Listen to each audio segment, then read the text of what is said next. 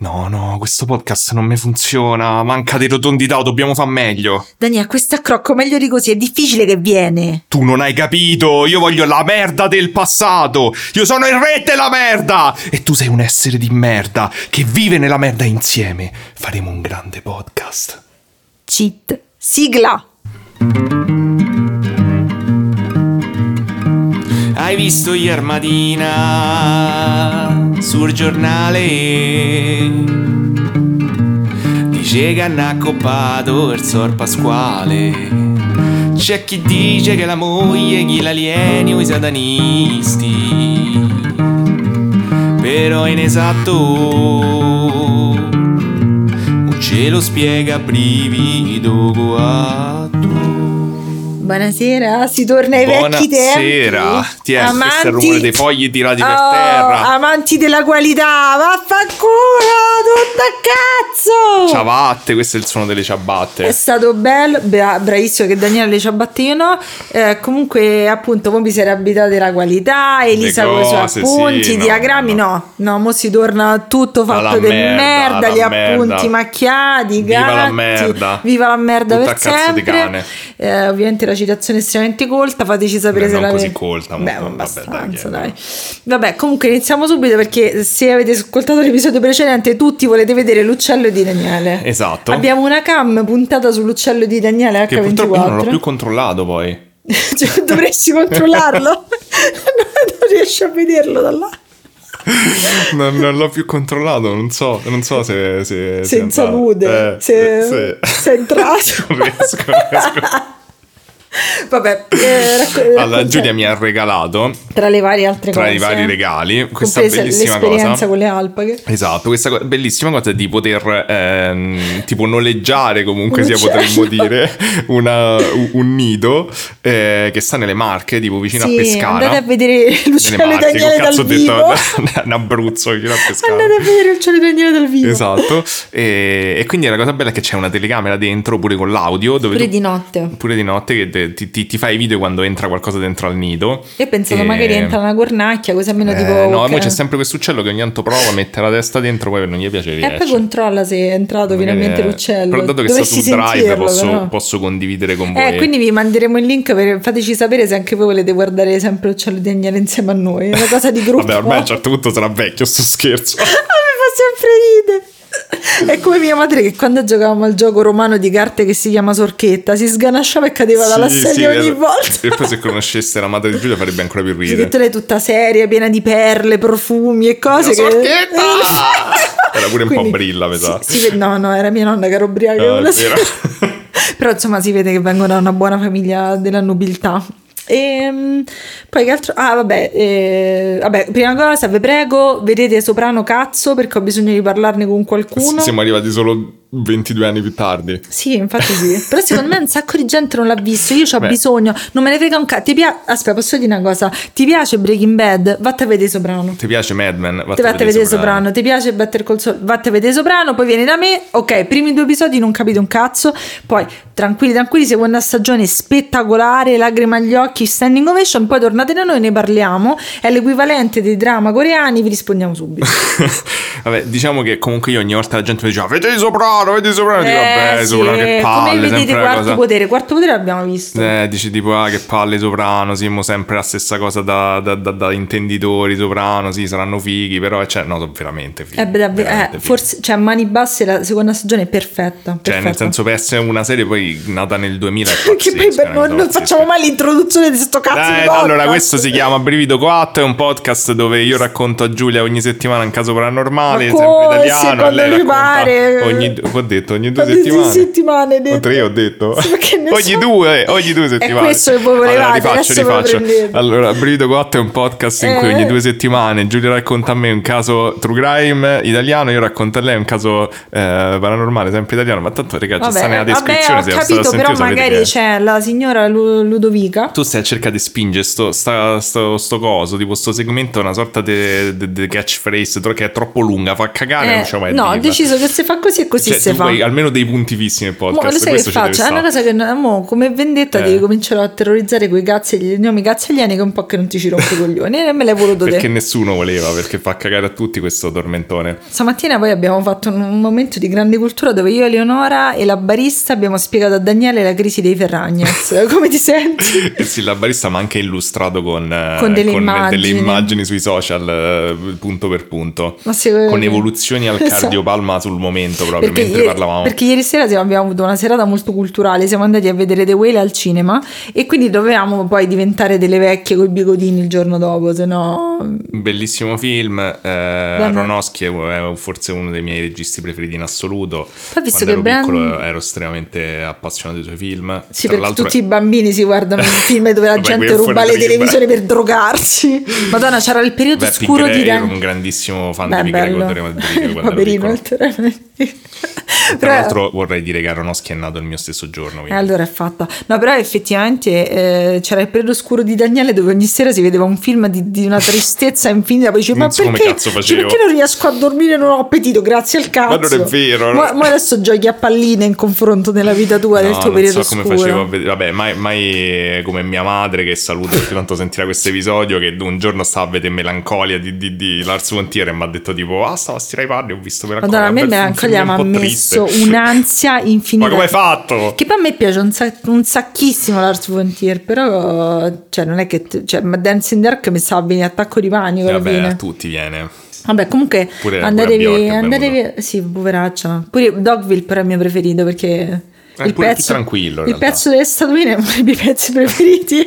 Sono una brutta persona. Comunque, vabbè, andatevi a vedere The Whale, The pure Whale, quello. Lo andate a vedere e scrivete a noi, noi vi rispondiamo Sì, sì, bellissimo. Io ho pianto come un, un coglione nel cinema, fortissimo. Non so più abituato a vedere i film eh, comunque sia. No, io, le- io preferisco vederli, però li- Eh, sì, abbiamo facciamo, visto facciamo le persone italiano, di una certa cultura. perché vediamo Soprano pure. No, noi vediamo tutto il Soprano ovviamente tutto in lingua originale. Senza sottotitoli. Senza sottotitoli, bravo. sì, Ma perché siamo di classe? Quando ci servono i sottotitoli? No, no. Però eh, solo quando parlano i british non lo capisco. Pure australiano lo capisco tantissimo. Vabbè, questo perché tu ancora stai a livello Eh, basso sono una ragazzina. Vabbè, comunque volevo dire a tutti che effettivamente oggi mi sono ricordata che mi ero scordata che c'è un gruppo fan su Telegram. Quindi, se su Telegram cercate Brivido 4 lo trovate. Loro sono, mi hanno detto sì. Io non lo guardo perché vorrei far, che fate i cazzi vostri, no? Beh, sì, se- come Cioè, i genitori quando Cioè, oggi- oggi mi sono col le- ragazzo a casa non te metti Oggi mi sono letta qualcosa. Perché sei letta qualcosa? Perché ho detto fammi controllare. Eh no, però poi ho detto eh, no, eh, un po' tanto cioè, un occhio ce lo do. E Ma magari. se devono dire che siamo dei coglioni, Però fatto, mi ha fatto ridere liberi. che parlavano del tuo uccello anche lì, ormai molto chiacchierato. Vabbè, comunque, raga, eh, iniziamo la Mannaggia parte te. mia. Ah no, c'è da dire un'altra cosa. Ah, Spaghetti! Io non so, allora. Vi- Voglio veloce- cercare di lanciare sto per- tormentone. Vabbè, comunque poi alla fine ci sta pure il pezzo dove parliamo di cazzi nostri, ma di che parliamo? Che abbiamo parlato adesso. Vabbè, delle alpaghe di come profumano. Vabbè, comunque, praticamente io e Daniele vediamo Little Big Italy che ci, ci piace molto. Beh, mo ci piace molto. Vabbè, ci piace, lo guardo, Sembra- perché a me piace vedere La- ma- mangiare mentre vedo cose di mangiare. Eh, a pranzo, a pranzo. No, è una cosa è trashissimo, raga. Esatto. Nella sua trashità è bello. E abbiamo saputo che una persona che ci ascolta lavora lì. Sì, sì. Però noi abbiamo anche un gioco interno eh, eh, perché praticamente eh, facciamo una sfida che dobbiamo capire i voti per- perché noi ci dobbiamo sfidare, Ma se per non siamo non contenti. niente, sì. Però insomma non so Come perché Daniele all'improvviso durante No, non è ha urlato spaghetti e quindi è la sua catchphrase. Allora, la mia parte preferita di Little Big Italy No, è che che, fa schifo, è, che è l'inizio in cui praticamente lui va in un, Eh, in un ristorante a caso schifo, per insultarlo, cioè nel senso va in un ristorante che è palesemente una merda, fa tutta Eh. sta scenetta in cui ordina un cibo italiano che non è veramente italiano, tipo che ne so, pollo marinara, queste cose qua, e poi quando gli arriva fa le faccette schifate, fa tutte le, le sue cose. E e stava semplicemente cercando di scegliere dal menù e ho urlato spaghetti per dire ordina gli spaghetti, capito? Eh, lui mi eh, sì, ascolta però alla adesso televisione. ogni tanto Daniele come vecchio urla spaghetti. Va bene, eh, abbiamo fatto decine di cazzi nostri, eh, mo è ora di iniziare. Veramente tu stavi a vedere il cellulare mentre io stavo a parlare e mo hai detto, non mi è detto arrivato niente. l'addebito della carta di credito che era troppo basso Eh. per la nostra cena. Ho detto, quindi? "Eh, abbiamo risparmiato invece. Eh, vabbè. Vabbè. questa non è una giustificazione guarda il cellulare perché No. non sapevi che ti era arrivato l'addebito prima mentre No, stavo parlando. No, perché era diventato Eh, verde no, certo. questa pratica lucetta. Vabbè, Sì, certo. per questo voi ci seguite perché è tutto fatto di merda. Va no, bene. no, sei tu che non mi ascolti, non, non buttarla Ah, aspetta, comunque grazie a tutti per il supporto per l'epopea, mannaggia a me che regalo le cose su Facebook, ma madonna santa mi so È stato esaurita. abbastanza assurdo. E, sì. e una mi costa, e una che dice: Ah, i miei bambini in ospedale. Ma, ma smettete di Mi sta inventare cazzate sui vostri familiari perché gli dirate le cose. E quella sparisce, quell'altro non risponde. E questo arriva alle sette e mezzo del mattino. Un altro si è presentato che pareva che era da Ikea. Fatto, Sì, eh, voleva porto il della cera. Cioè, io non voglio buttare la roba. Cioè, io i gruppi di regalo li uso da sempre. Fino a due anni fa era tranquillo. Mo' Sì. ci sono i mod psicopatici, la gente che vuole le cose nuove. Spariscono tutti. Mo' dobbiamo regalare un'altra libreria. Cioè, io da dove la Eh. regaleremo? Che ti devo dire? Però, Madonna Santa, ma che Cristo. Vabbè, scusate. Vabbè, ancora- sei arrivata? Sì, mi È sento. la, male. tua seduta di psicoterapia. Esatto, grazie. Adesso 65 pagami quelle euro. cazzo. Va bene, allora oggi la parte mia. No, non è ancora finito, devo dire un'altra cosa. No, lo dici dopo. eh, cioè, No, lo so devo dire adesso. non mi importa, non sei Ok. partita. Non hai detto niente, poi ha scritto bio nella. Ma che è bio? Biografia. Ah, non ok. Capisci, madonna. santo L'ha scritto due volte perché non si sa, magari non, non lo capisce che era la biografia Andiamo, quella. ti, ti picchio col dorso della mano. Così lo lascio No, io, io eh. devo fare un appello che mi scordo ogni cazzo di episodio. Lo devo fare Eh, stavolta perché tu hai risolto. eh, eh. Eh, Oh, tu, tu hai risolto il tuo Eh. problema con il, bambino che scoreggia Eh. del film, che non sapevi qual era. E mo l'hai trovato ed Eh. era quello che ti avevano detto al giorno 1, però tu no, no, troppo orgoglioso di andare a vedere e poi era di- su verissimo. Patreon parleremo di un cazzo e poi spenderemo Ma non stiamo sempre a chiacchierare, non ci abbiamo Eh. nessun problema. Tra l'altro, Eh. alla fine ci sarà un pezzo su Patreon. Se non avete capito, iscrivetevi a Patreon Sicura- perché vi eh, conviene. in- in- inval- invaluable. Ehm, e, allora, io Eh. da bambino sono rimasto terrorizzato da un film che ho visto per caso il pomeriggio, che non ho mai più trovato. E mi ricordo semplicemente pochi elementi, quindi adesso dovrò scatenare tutta la vostra potenza per trovare questo film. Mm. E io sono convinto che cioè, ho pensato. un topo e una topa che aveva un fioco. No. Non, non- non confondere gli- i nostri ascoltatori. Ok. Io sono convinto che era una cosa tipo di Dario Argento, forse la cosa delle, Ah, tipo la trilogia delle streghe. Ma che cartone animato? Ah. Era un film. Però no- in realtà non credo che torni con nessuna di queste cose. Però, Eh. eh, allora, l'unica scena che mi ricordo è che c'era tipo una persona, credo tipo una sorta di. de- poi questa cosa è successa tipo a sei anni, quindi mi ricorderò mai. Poi non ti ricordi un cazzo nella vita. No, questa eh. cosa mi ricordo che mi aveva troppo terrorizzato. C'era tipo questa scena con una sorta di archeologo, tipo che rompeva un muro e dentro questo muro ci stava tipo una sorta di catacomba, cioè l'entrata per una catacomba. Poi si Pa, pa, pa, girava, no, e veniva strangolato tipo da una sorta di corda volante che, che tipo lo, lo uccideva o la uccideva, non mi ricordo se era una donna. Sono convinto che c'era- eh, c'erano delle streghe in questa storia perché tipo il film finiva o comunque c'era una scena fino a dove ho visto io che poi c'era proprio tipo una una strega che veniva bruciata viva sul su tipo come si Vabbè, chiama? Ma che cazzo ti vedevi da piccolo? Eh, l'hanno fatto su Super 3. Ah, no, quelli era... no, voi vedete che era un film zozzo. Non era un film, facevano- te lo assicuro che non era No, un film zozzo. su Super non era un 3. film zozzo, era un film visto horror. una quantità di peli pubblici su Super 3. Che cazzo hai visto? Guarda che te? di notte facevano cose zozze. Ma, co- ma perché andavi a di notte a vedere cose Perché su non riuscivo 3? a dormire. Vabbè. Pensavo che c'era Sonia. ma- Comunque era su. Super 3, eh, che per chi non è del Lazio sa che cos'è Super 3, chi non è del Lazio mi dispiace tanto per voi. Eh, infatti. Quindi mi raccomando, qualcuno di voi sono sicuro che sa che cos'era, vo- Ok. vorrei tanto rivederlo da, da grande per Vabbè, capire. Scrivete anche questo a Daniele su Instagram. eh, scrivetevi a Instagram giusto così perché i materassi arrivano tramite Sì, Instagram. padre, non fate come e volete. metteteci pure una val- valutazione. Va Ma bene, sì, iniziamo sì. subito perché la mia Dai, storia è fa bio, un'enorme. scritto due bio, te le leggi due esatto. volte, vai. Ma tu hai scritto bio. Eh, È scritto bio e bio. È perché al colpo d'occhio devo vedere. Beh, due volte lo devi scrivere, scrivilo una. volte. Ma ti meno, eh. Ti meno, eh. Vai, vai. Ti faccio del male. Poi Giulia usa l'iPad e evidenzia quei colori dell'evidenziatore, però. E certo, scusa. E puoi usare qualunque colore sull'iPad, non solo i Vabbè, colori ma dell'evidenziatore. Scusa, guarda nell'evidenziatore sono i colori. Che No, cazzo? pieno. cioè, tu i- eh, fai di marrone, fai. Ma che, Eh, sei daltonico? Ma scusa, se io ho l'evidenziatore digitale usi- uso colori che non uso normalmente. Ma mi fanno schifo di evidenziatore di Vabbè, quel colore che c'è un motivo. vai. Vabbè, sentite, lascia- Daniele, devi lasciarmi stare. Mm. Allora, oggi è un'enorme presa a male. Tutti saremo schifati. Saremo tristi, ma no, grazie. Oggi andremo a parlare di Gianfranco Stevanin.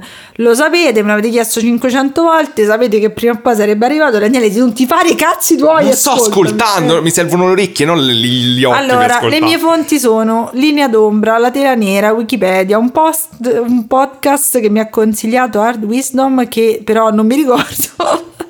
Ok. Il Corriere è una mm, non è una trasmissione, è un tipo un sito chiamato L'Arena. E Purtroppo le cazzate di Pulcinella non avevo tempo di controllarlo, ma sono sicura che c'è. Eh, le stronzate comunque te sbagli. Bene, eh, iniziamo subito co- con la grandissima presa a male che è questo caso e eh, abbracciate i gattini e pensate a cose belle. Vabbè, quindi allora, eh, lui nasce il 2 ottobre del 1960 a Montagnana, che ovviamente io sapevo che è in provincia di Padova. Lui definisce i primi anni della sua vita estremamente spensierati, però succedono una serie di cose che metteranno fine a questa sua infanzia idilliaca con le caprette in campagna, non so che cazzo faceva, eh, però stava in campagna sicuramente, quindi faceva le cose che si fanno in campagna, accarezzi i coniglietti, che ne so, fai delle cose. Ehm, Magni, magni comunque. Magni, sì. Bevi il vinello, quello- ma che sei anni. Esatto. Vabbè. Vabbè, comunque poi di testa parleremo sicuramente in questo episodio. Però succedono due fatti. Lui a sette anni si ferisce seriamente alla testa per la prima volta con una macchina agricola. I genitori si spaventano tantissimo, quindi decidono di ehm, metterlo in un collegio.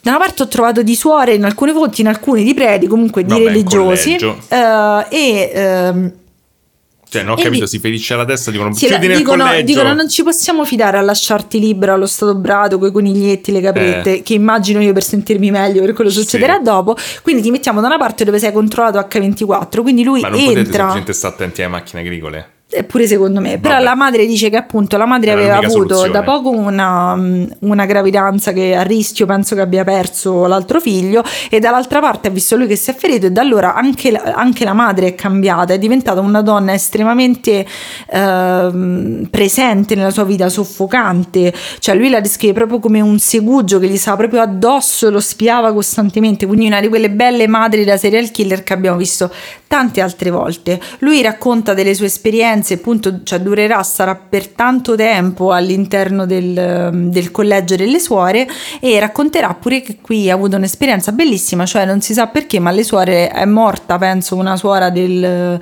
del collegio e li hanno portati tutti a vedere la camera ardente. Ah, Così per divertimento e lui comunque dice di essere che era molto piccolo quando questo è successo.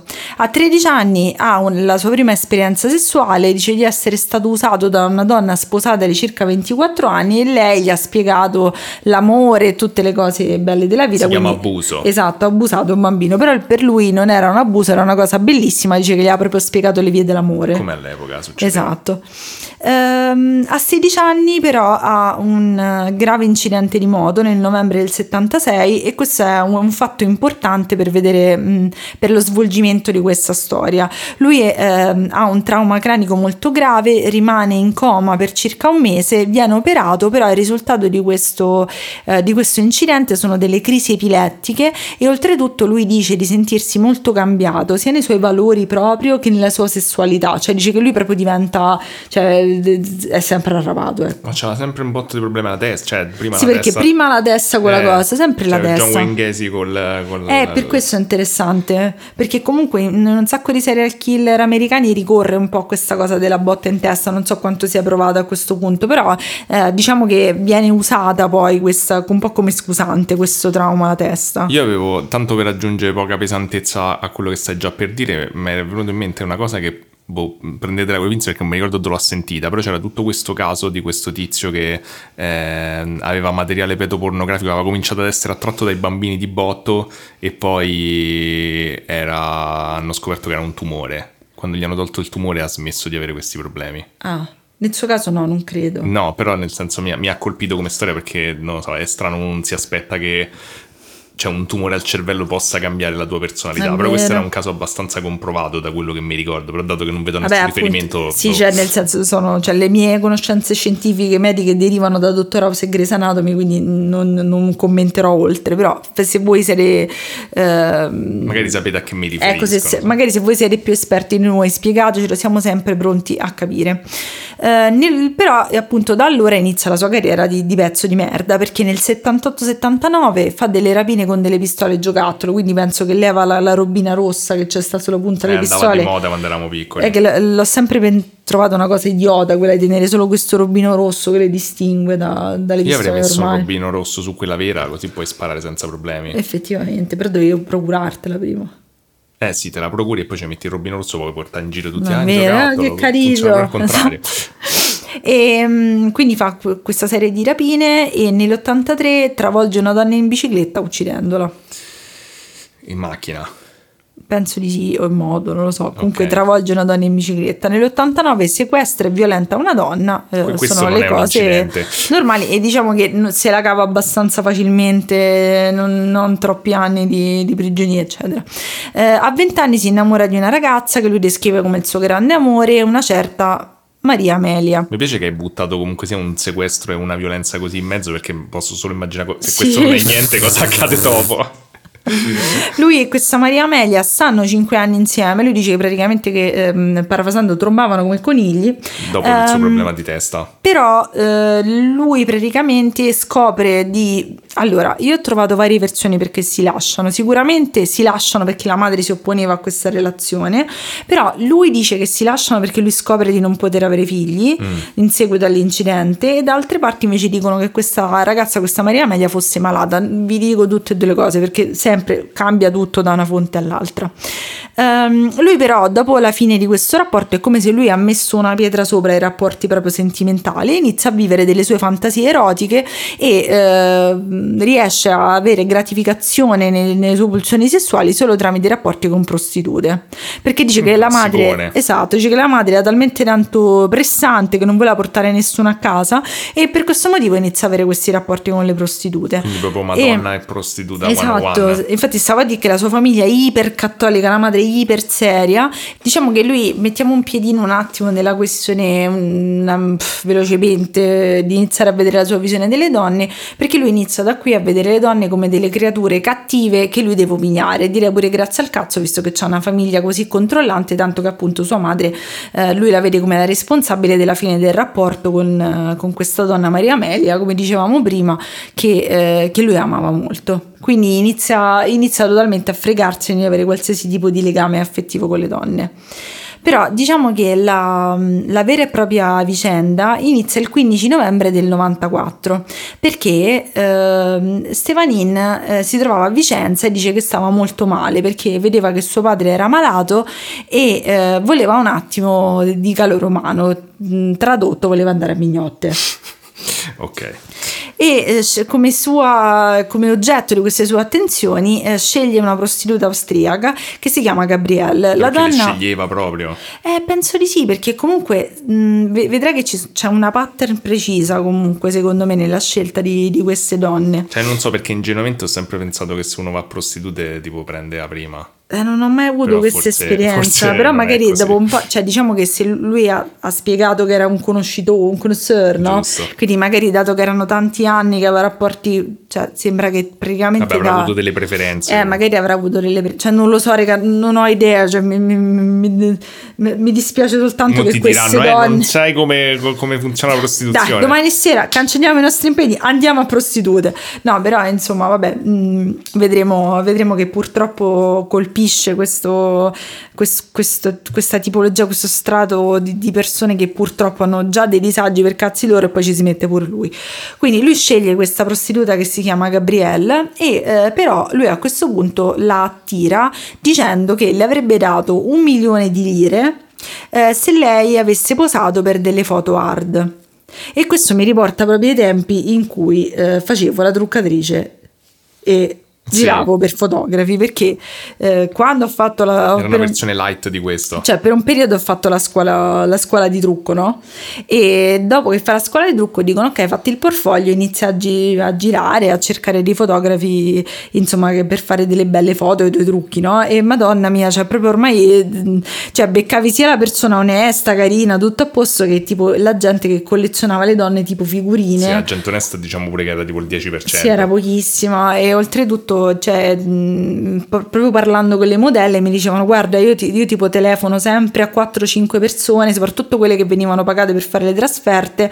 Telefono a 4-5 persone dicendo dove sono perché ho paura. C'era una ragazza che mi aveva raccontato che un fotografo le ha detto: Guarda, io ti pago il viaggio a Roma, però tu devi dormire a casa mia.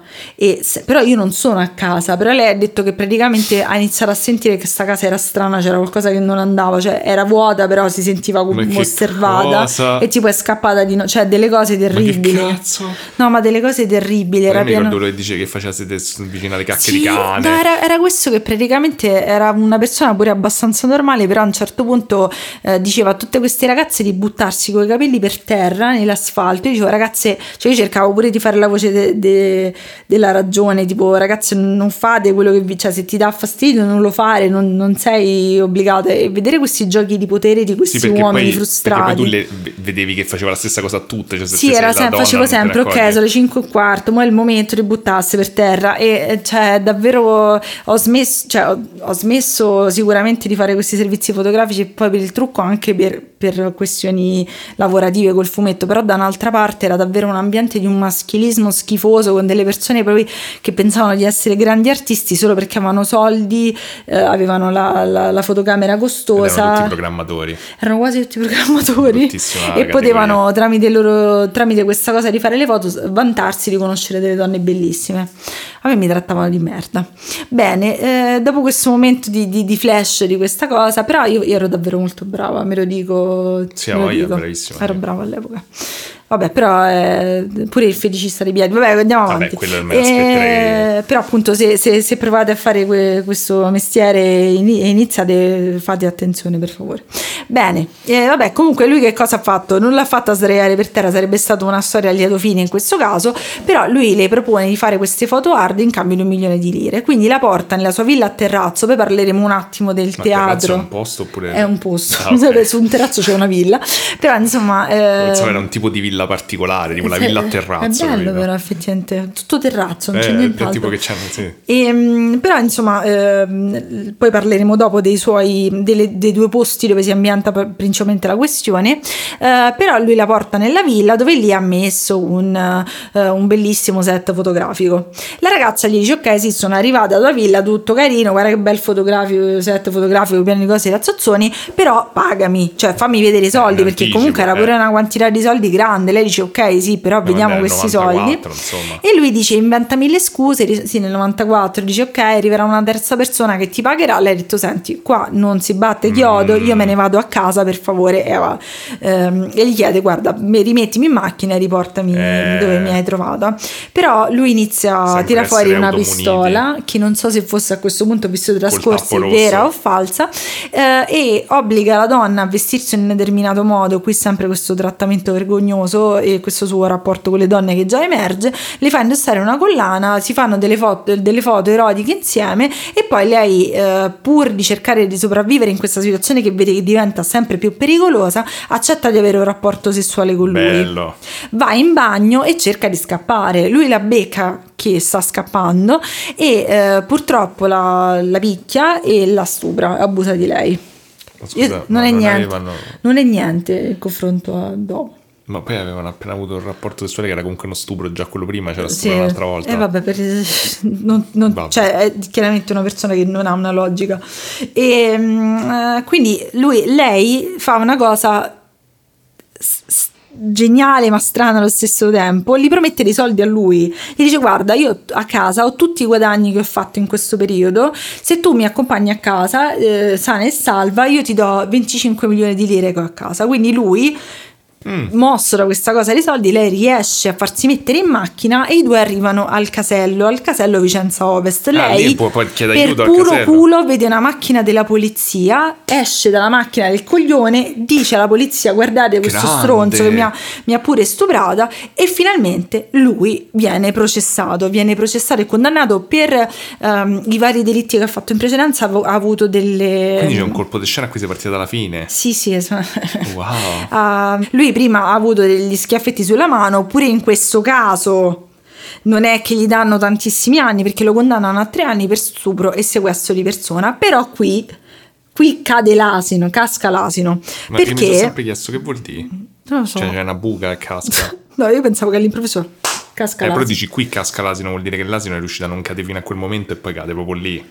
Eh, Era coi pattini, secondo questo asino. No, io mi sono sempre immaginato c'è quest'asino che prova a tutti i costi a non cadere e poi dice qui però No, casca. io mi sono immaginata un asino cioè di tutti legno. si aspettano che lui cada, capito? E poi proprio lì cade. Io mi sono immaginata invece un asino Perché di legno. asino di legno? Non Come cade? Ah, Tu senti, tipo i musicanti di Brema. E sta sotto l'asino. Eh, cade e cadono tutti i musicanti di Brema.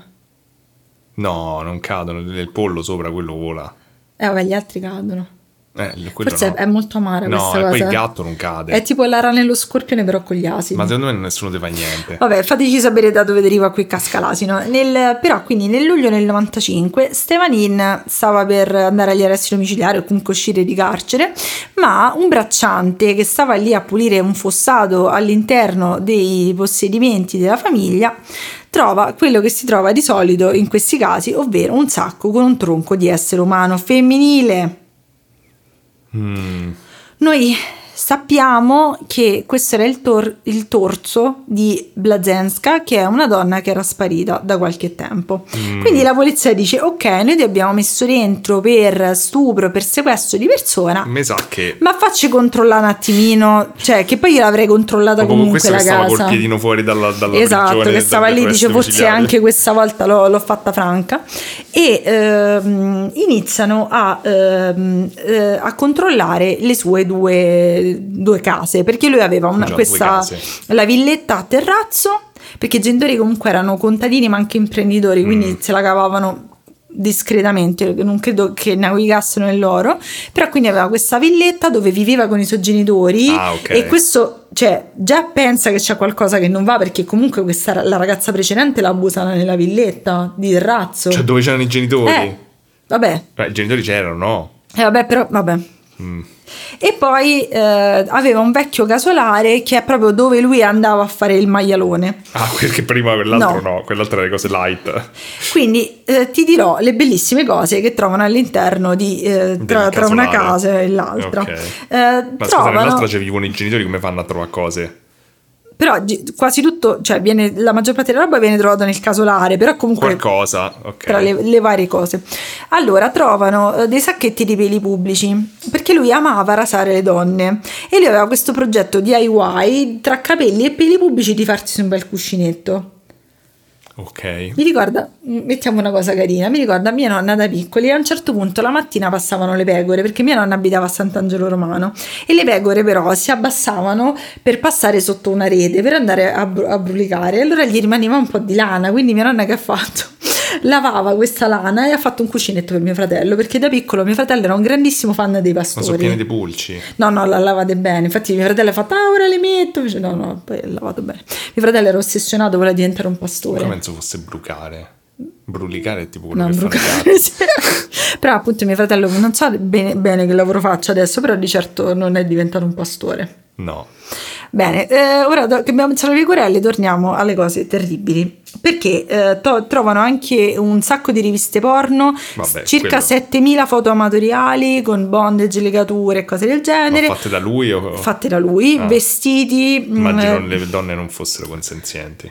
C- certe sì, certe no, è difficile capire il consenso da, da queste cose perché comunque erano anche delle foto abbastanza estreme.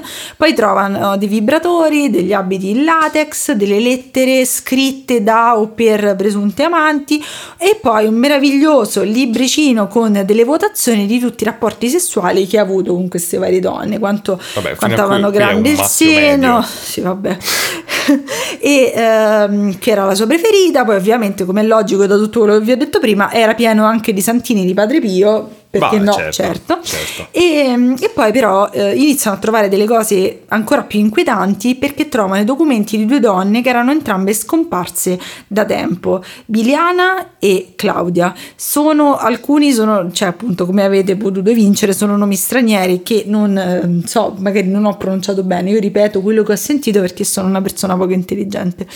Non so se Ehm, fa una stoccata a me che non pronuncio bene le cose con gli accenti. No, no. Eh, ed eh, sono due ragazze scomparse entrambe nel nulla nel 94. Quindi trovano i documenti di queste ragazze e iniziano a capire che decisamente c'è qualcosa in più. Per questo nel novembre del 95 dicono sentite abbiamo cercato nelle maniere normali chiamate le ruspe perché se, abbia, se abbiamo trovato un busto secondo noi in questi terreni c'è qualcos'altro. Saranno felicissimi i proprietari dei terreni. Erano loro quindi... Ah ok, ah, il bracciante era loro. Sì era loro. Ah, quindi... quindi è pure coglione. No perché ne sapeva lui, mica sapeva de- degli omicidi. Come io? No, no, il bracciante. Lui era coglione che ha seppellito gli, i cadaveri nel territorio Eh dei sì, genitori. ma mm, è decisamente un coglione. Eh, quindi, cioè, anzi, meglio se gli rovinano tutti i loro, che ne so, le Beh, loro sì, robe sì. che c'erano là- all'interno. Quindi iniziano nei terreni, a- perché appunto la villa aveva degli appezzamenti di terreno intorno, c'era la, la cascina e tutto il resto, e ovviamente trovano all'interno di un telo cerato azzurro il corpo di Biliana. Eh, come al solito voi sapete se ci conoscete che io non vi sto cercherò di non raccontarvi tutte le cose più traumatiche e terribili perché insomma secondo me non, non servono a molto a C'è questo Elisetta punto gli altri. c'è Elisetta c'è le, le donne non la nostra, quell'altra. l'altra Elisetta quella, quella da Rocca perché la nostra Sì. Elisetta è l'originale Ehm, lei era una prostituta dell'ex Jugoslavia di 25 anni che è stata soffocata durante un rapporto sessuale il primo dicembre del 95 troviamo un altro corpo il un cadavere che era stato trovato nel nylon ed è di Claudia, l'altra donna che era scomparsa e lei era una tossicodipendente che purtroppo si prostituiva in cambio di droga e lei viene descritta come un'amica di Stevanin, pensa se gli stava sul cazzo Penso te. E, eh, e la- l'aveva convinta, sembra, a posare per lui in cambio di soldi, lui grande artista, eh, e, e lei con questi soldi, da alcune fonti che ho trovato, voleva pagare dei medicinali per contrastare le crisi di astinenza, eh, che purtroppo la prende, è molto cioè, è terribile lo stesso bello, bello. per la droga. E lei è stata uccisa eh, soffocandola con un sacco, un sacchetto di plastica. Pure, pure bellissimo modo di uccidere.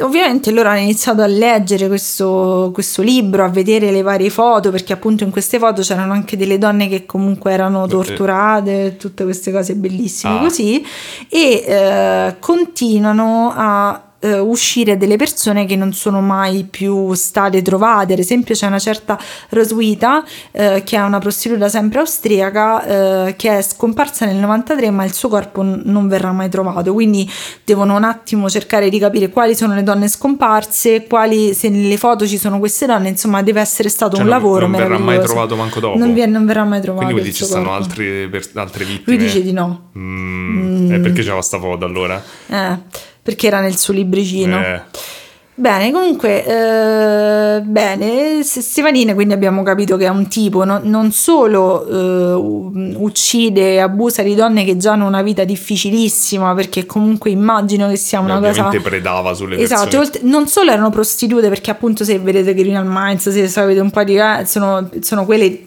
purtroppo la categoria di, di- di- di- donne, di lavori ai quali queste persone si, si- si- si attaccano perché ovviamente eh, sono sempre in giro, magari si sono staccate dalla famiglia, nessuno le cerca Magari e oltretutto... vivono nell'illegalità, quindi poi è più difficile. Esatto, e sono non solo prostitute, ma sono anche prostitute straniere. Quindi lui sapeva che erano lontane da casa e che le avrebbero cercate ancora di meno. Per questo gli dico che a me sembra proprio che ci sia un disegno Mm. su questa cosa.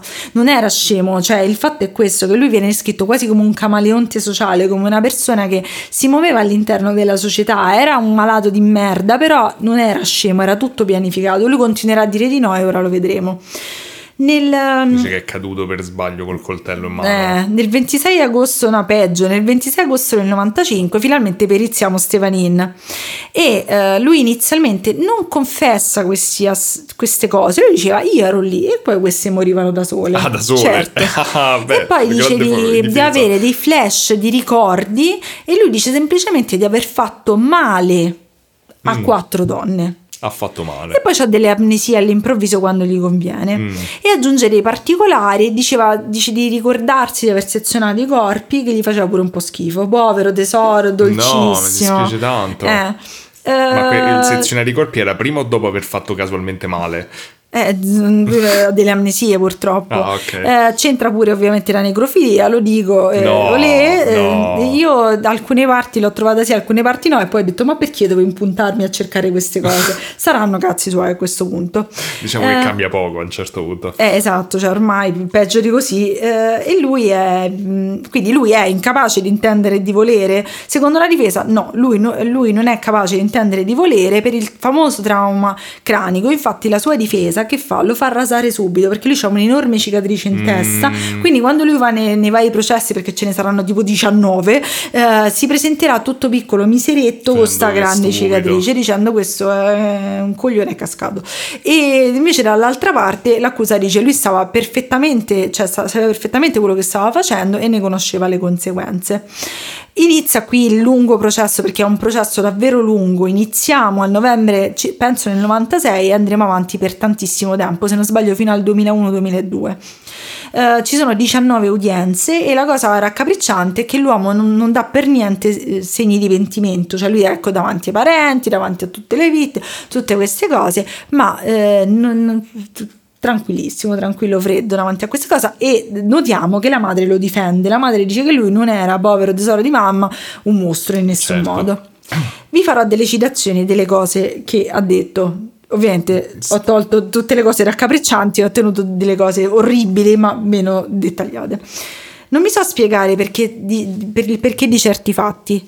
Erano tutte persone con le quali c'era un certo sentimento. Farei di tutto per farle tornare in vita. Mi considero discretamente bene, sono una brava persona e che ha solo bisogno di cure.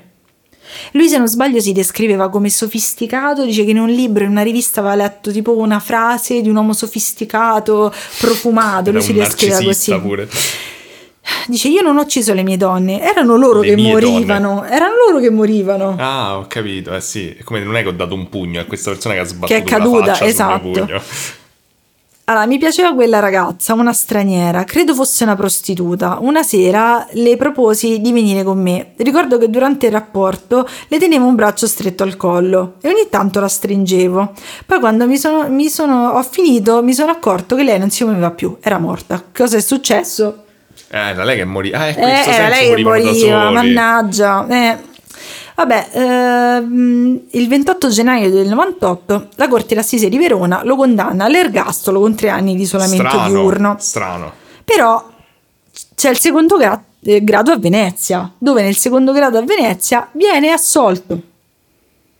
Come assolto. Viene assolto per la, lesione, la famosa lesione. Assolto. Perché secondo la tesi che ha portato appunto all'assoluzione dicono che lui soffriva di crisi epilettiche e che quindi Perché tutti que- questi omicidi questi omicidi li ha fatti durante le crisi epilettiche. Cioè, anche, anche smembrare i corpi e, e tirar fuori il quindi torso. viene condannato soltanto per occultamento e vilipendio di cadavere a 10 anni e poi eh, spendibile appunto in, in un istituto psichiatrico. Però la cosa Ah, che quindi le assurda sue, le, le sue, diciamo, amnesie erano relative ai periodi di, Sì, di epilessia, che furbo. Però la cosa, cioè, la cosa assurda che effettivamente facevano notare in un documentario che ho visto è che dicevano quindi quando occultava il cadavere Non c'aveva la era eh, responsabile, quando uccideva no, e che cazzo di senso c'ha? Eh, perché secondo loro, tipo, questo mh, faceva sesso violento Sì, e con queste, finivano- poi aveva subito la crisi epilettica e E uccideva. finivano, guarda caso, proprio nel momento di occultare il cadavere. Eh sì, e poi mi chiedo, cioè, nel- no, perché lui poi si svegliava da questi crisi epilettiche e trovava questi che- queste donne che morivano per caso. Eh, e poi doveva- mannaggia, che sfiga. Però effettivamente cioè, sarebbe rilevante capire come l'ha uccise, tutte strangolate? Oppure perché se qualcun'altra no? Eh, quasi tutte sì, penda quello che ho capito. Mm. Quasi tutte soffocate. Il 14 luglio del 99 viene spostato a Montelupo Fiorentino in un istituto psichiatrico e a maggio del 2000 ovviamente impugnano la sentenza perché è ridicolo che questa persona eh, abbia avuto una pena così breve. Nel 2001 eh, si torna alla prima sentenza, quindi ergastolo e isolamento. Cioè, comunque è la persona con le crisi epilettiche più mortali che abbiamo mai visto sugli altri. Sì, e fa, cioè, non... Cioè, al limite, cioè, ti, ti ingogli la lingua, non è che strangoli tutte Eh, le persone con cui esatto, stai. cioè. Poi un'altra cosa che volevo cercare di chiarire è la questione della madre, perché nelle fonti, in tutte le fonti che vi ho elencato prima che ho usato io, sembra che la madre inizialmente fosse stata indagata per averlo aiutato ad Mm. occultare, ad occultare i cadaveri, perché la madre comunque le puliva, cioè lei puliva entrambe le case, Mm. cioè se lui mh, eh, era così mh, sicuro di se stesso, insomma, che portava queste donne in delle case dove comunque bazzicavano anche i genitori, la madre doveva sapere, Sì. cioè secondo me è impossibile. Ma la dove hai messo il cuscino di peli pubblici? Esatto. Non te l'ho spostato, sta sempre là Cioè, sotto. lei la definisce un segugio e peggio di uno 007 che riusciva a estorcergli Eh. sempre la verità. Prima cosa sei coglione che lo dici così. Quindi tua madre è eh, è colpevole, Consapevole. lo sapeva, secondo me i genitori lo sapevano e questa è la cosa, cioè di tutta questa storia, è la cosa che mi fa più schifo, perché come cazzo fai a convivere con una casa piena dei peli pubblici, padre Pio e 7000 foto bondage così come se niente fosse. Eh, di torture, bondage, tutto, tutto di più, cioè come cazzo fai, cioè puoi amare tuo figlio ma puoi giustificare una cosa del genere? Cioè, probabilmente la cosa che mi viene in mente a logica, poi purtroppo la madre è morta, è finita questa questione e mm, ci si sofferma sulla figura della madre come donna asfissiante, ma non nel dopo. Però la cosa che mi, mi fa pensare è che magari la madre avesse un bias sulla questione che erano prostitute e quindi sacrificabili. Può essere. Cioè, non riesco, se no, non riesco a capire una persona malata come può pensare, già come può pensare Ma una cosa del genere. bene manca la madre. Probabilmente no. Eh, lui eh, comunque lui, lui perde, cioè lui dice che lui e la madre si, mh, il rapporto purtroppo si fredda mentre sono i due in carcere. Ah. Però una persona che era lì presente all'interno del, del documentario che ho visto diceva che lui si presentava sempre molto trasandato, insomma, eh, quando parlava con gli psicologi in carcere, però quando arrivava la madre si lavava di tutto punto, si profumava, si vestiva bene. si- Diventava sofisticato. come diventava lui. sofisticato come lui è conosciuto. Il- nel 2002 viene confermato quindi il suo ergastolo e mm, nel 2000 se non sbaglio viene ferito al collo in carcere e nel 2010 voleva farsi frate francescano. Beh, mi sembra che c'ha tutte le carte in regola. Le, le ultime notizie che abbiamo su di lui, che comunque continua a dire di essere una brava persona, nega tutto, e bla bla bla, eh, nel 2019 lui dice di essere innamorato, ha iniziato a corrispondere con una studentessa di psicologia e questa cosa mi ricorda troppo le, le questioni americane con i serial Mm. killer, secondo me il stiamo esagerando col true crime e si sono visti in carcere eh, qualche volta e lui vuole semplicemente uscire e sposarla. E nell'intervista che ho visto Io, hanno detto... io non lo farei, fossi Io lei. fossi lei non lo fa, cioè, ma, ma co- cioè, io non riesco a pensare a questa che Beh, cazzo c'ha nella testa. cuscini comunque. Effettivamente te, riproduci da soli, però insomma, ehm, però gli dicono scusi, ma quando cazzo si sposa che è nell'ergastolo? Lui, lui vedi per Ah, questo, per questo non è coglione, perché lui dice il massimo ti possono tenere per l'ergastolo sono 30 anni, risponde, quindi manca poco che lui esca. Ma perché l'ergastolo non è sempre. No, ti ricordi? Ci avevano pure detto in un Ah, episodio avevano- precedente. hanno cambiato la legge come tipo in Svezia dove mi pare no in eh, sì mi sa in Svezia che c'è il limite Penso di massimo. sì, però lui, mh, lui dice questa cosa nell'intervista, mi torna per una cosa che ci hanno detto precedentemente, raga, c'avevo tempo, era sera tardi, giusto alle 9 sera. Merda. E lui nel frattempo si è diplomato in ragioneria, dice che legge tanti libri, che, che- che- che sta diventando una persona migliore. Immagini e i francescani lo hanno accolto a braccia aperte proprio. mh, dice che voleva diventare francescano, ma non ho Come altre... fai a essere francescano in carcere poi? Eh, non c'ho idea, però non ho avuto altre, mh, altre notizie su questa cosa. E però poi, sembra scusa, che. Scusa, non è un po' in conflitto il fatto di diventare francescano il fatto di No, ma io sposarsi? penso. Eh, eh, sì, pure secondo me. Però era forse tra il 2010 e il 2019 ha cambiato idea. Però Mm. lui diceva che voleva, vuole uscire, vuole occuparsi di persone malate, eh, di anziani. Io No, ci oh, giuro, in manco. che senso? Ma no, esatto, cioè io manco, mh, penso manco un pappagallo gli, gli farei curare. E, Sappiamo il tuo odio per i pappagalli. Sì, vabbè, ma non così tanto, insomma. E, però dice di non, continua a dire di non ricordarsi gli omicidi. Nel frattempo, lui ha venduto i terreni, i possedimenti dei genitori. Non so come si faccia al carcere, ma la- l'abbiamo già sentita questa cosa. E nel frattempo, sua madre è morta nel 2009. Continuano a chiedergli se ci sono altri cadaveri occultati nei campi. Lui dice che sono stati trovati tutti, ma secondo me. No, quella foto mi sembra troppo strana. No, Forse ha avuto un'altra crisi epilettica quando ha messo anche gli altri cadaveri so- sottoterra. Queste crisi epilettiche che arrivano proprio nei momenti giusti. Voglio pure io usare sta scusa, esatto, quando non deve fare cose. È una storia orribile, cioè proprio, è proprio soffocante. Boh, sarà che ormai mi sono desensibilizzato totalmente e mi è sembrata meno orribile di tante altre. No, però... Cioè, orribile, ma comunque se dobbiamo fare una graduatoria di orribilità, ho- sono stato molto più male per altre. Cioè, proprio sì, vabbè, perché però, cioè, tipo, sì, effettivamente ne abbiamo, vi- ne abbiamo viste davvero di orribili, però in questo caso, insomma. Cioè, c'era eh, comunque questo aspetto di predare su donne in difficoltà, che purtroppo è molto comune. Sì, ma è una cosa, è una cosa orribile, cioè, proprio la. Cioè, la questione di vedere, di vedere queste donne che comunque sono in, ovviamente sono in situazioni di prostituzione illegale e tutto il resto, mm, boh, cioè proprio Eh come... sì, è proprio che sei un vigliacco Sì, è bastardo. proprio un maschilismo, Sì. cioè proprio una visione della donna come oggetto, come bambolina intercambiabile che gli fai le foto, collezioni le cose, cioè è davvero avvilente questa Mm. cosa. Cioè a me interessa un sacco la, cioè, la questione dei genitori, cioè la- se, se davvero i genitori sapevano e secondo me è impossibile che non sapevano, è terribile, non so per- cioè nelle cose che, cioè appunto ne- ne- nelle varie fonti non veniva tanto approfondire, avevo detto bene o male tutto quello che ho trovato sulla questione della madre, però cioè non lo so, mi, mi, mi- mi schifa questo amore malato tra madre e figli, dove i figli sono assassini, Mm. mi fa davvero rabbrividire. Sì, in effetti questa componente della madre è abbastanza importante. Perché poi comunque cioè, tuo figlio, a prescindere, ha fatto degli atti, cioè ha messo sotto una persona, ha rapito un'altra, ha- cioè anche prima che iniziasse Mm. tutta questa questione, comunque tuo figlio era una persona pericolosa, che non avresti dovuto giustificare, ma avresti dovuto tenere d'occhio seriamente, insomma. Diciamo che non ci vuole uno psicologo per capire il suo rapporto con le donne Sì, era de- sì. influenzato dal rapporto con la madre. Sì, certo, cioè proprio la descriveva come questa donna scura, fredda, presente, estremamente cattolica. eh, boh, cioè, boh, è proprio una, boh, una storia assurda. L'avevo, senti- l'avevo sentita tan- tanto tempo fa da Lucarelli e mm, mi è stata Paura, richiesta. Esatto, mi è stata. Ricorda la mia imitazione No, leggendaria e, e mi è stato richiesto e ho detto dai proviamoci bene Bene, grazie. È stato, è stato davvero bello. L'ideale prima di cena. è vero Parlare di, di morti di prostitute de- interrate in campi Di- di, di- proprietà. sì. Dove su cui probabilmente c'era cibo tipo Gran Turco. oppure- Eh, pre- io penso neanche a quello, non volevo Però dirlo. sa che il Gran Turco è un po' classico tipo americano, secondo me sarà stato tipo pomodorini. Poi lui, lui comunque parlava di come gli dava fastidio l'idea di uccidere gli animali, Ah, perché il padre ovviamente essendo contadino. vabbè, bastava che gli, gli causavano delle crisi epilettiche ammazzava Esatto. tutti gli animali della fattoria. Madonna mia.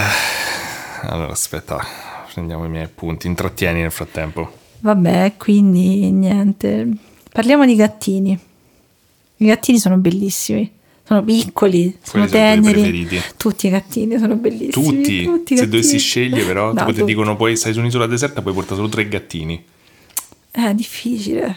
Ma adesso da quando, da quando abbiamo il cibo sono completamente votata ai gattini neri. Cioè i gattini neri più belli di tutti. Però anche cioè un po' tutti gli animali sono bellissimi. Vabbè, ho preso gli appunti, grazie per i gattini. Nel mentre abbiamo anche cenato, è incredibile, è bastato tipo una frazione di secondo. Sì, ma il fatto è che a me Questi sono i- i- i- le magie della è registrazione. missing time. È missing time per chi ci ascolta. Cioè a me questo podcast sono motivata dal fatto che ho fame. Adesso che ho mangiato non mi stai interessa dor- dormendo, non frega più un cazzo del- di quello che dico. Non mi Ah, ascolterai ah, mai, cazzo. Volevo un mandarino, però non abbiamo più frutta. Eh, pensa il mandarino dopo te lo puoi mangiare. Mm. Ci abbiamo delle mele.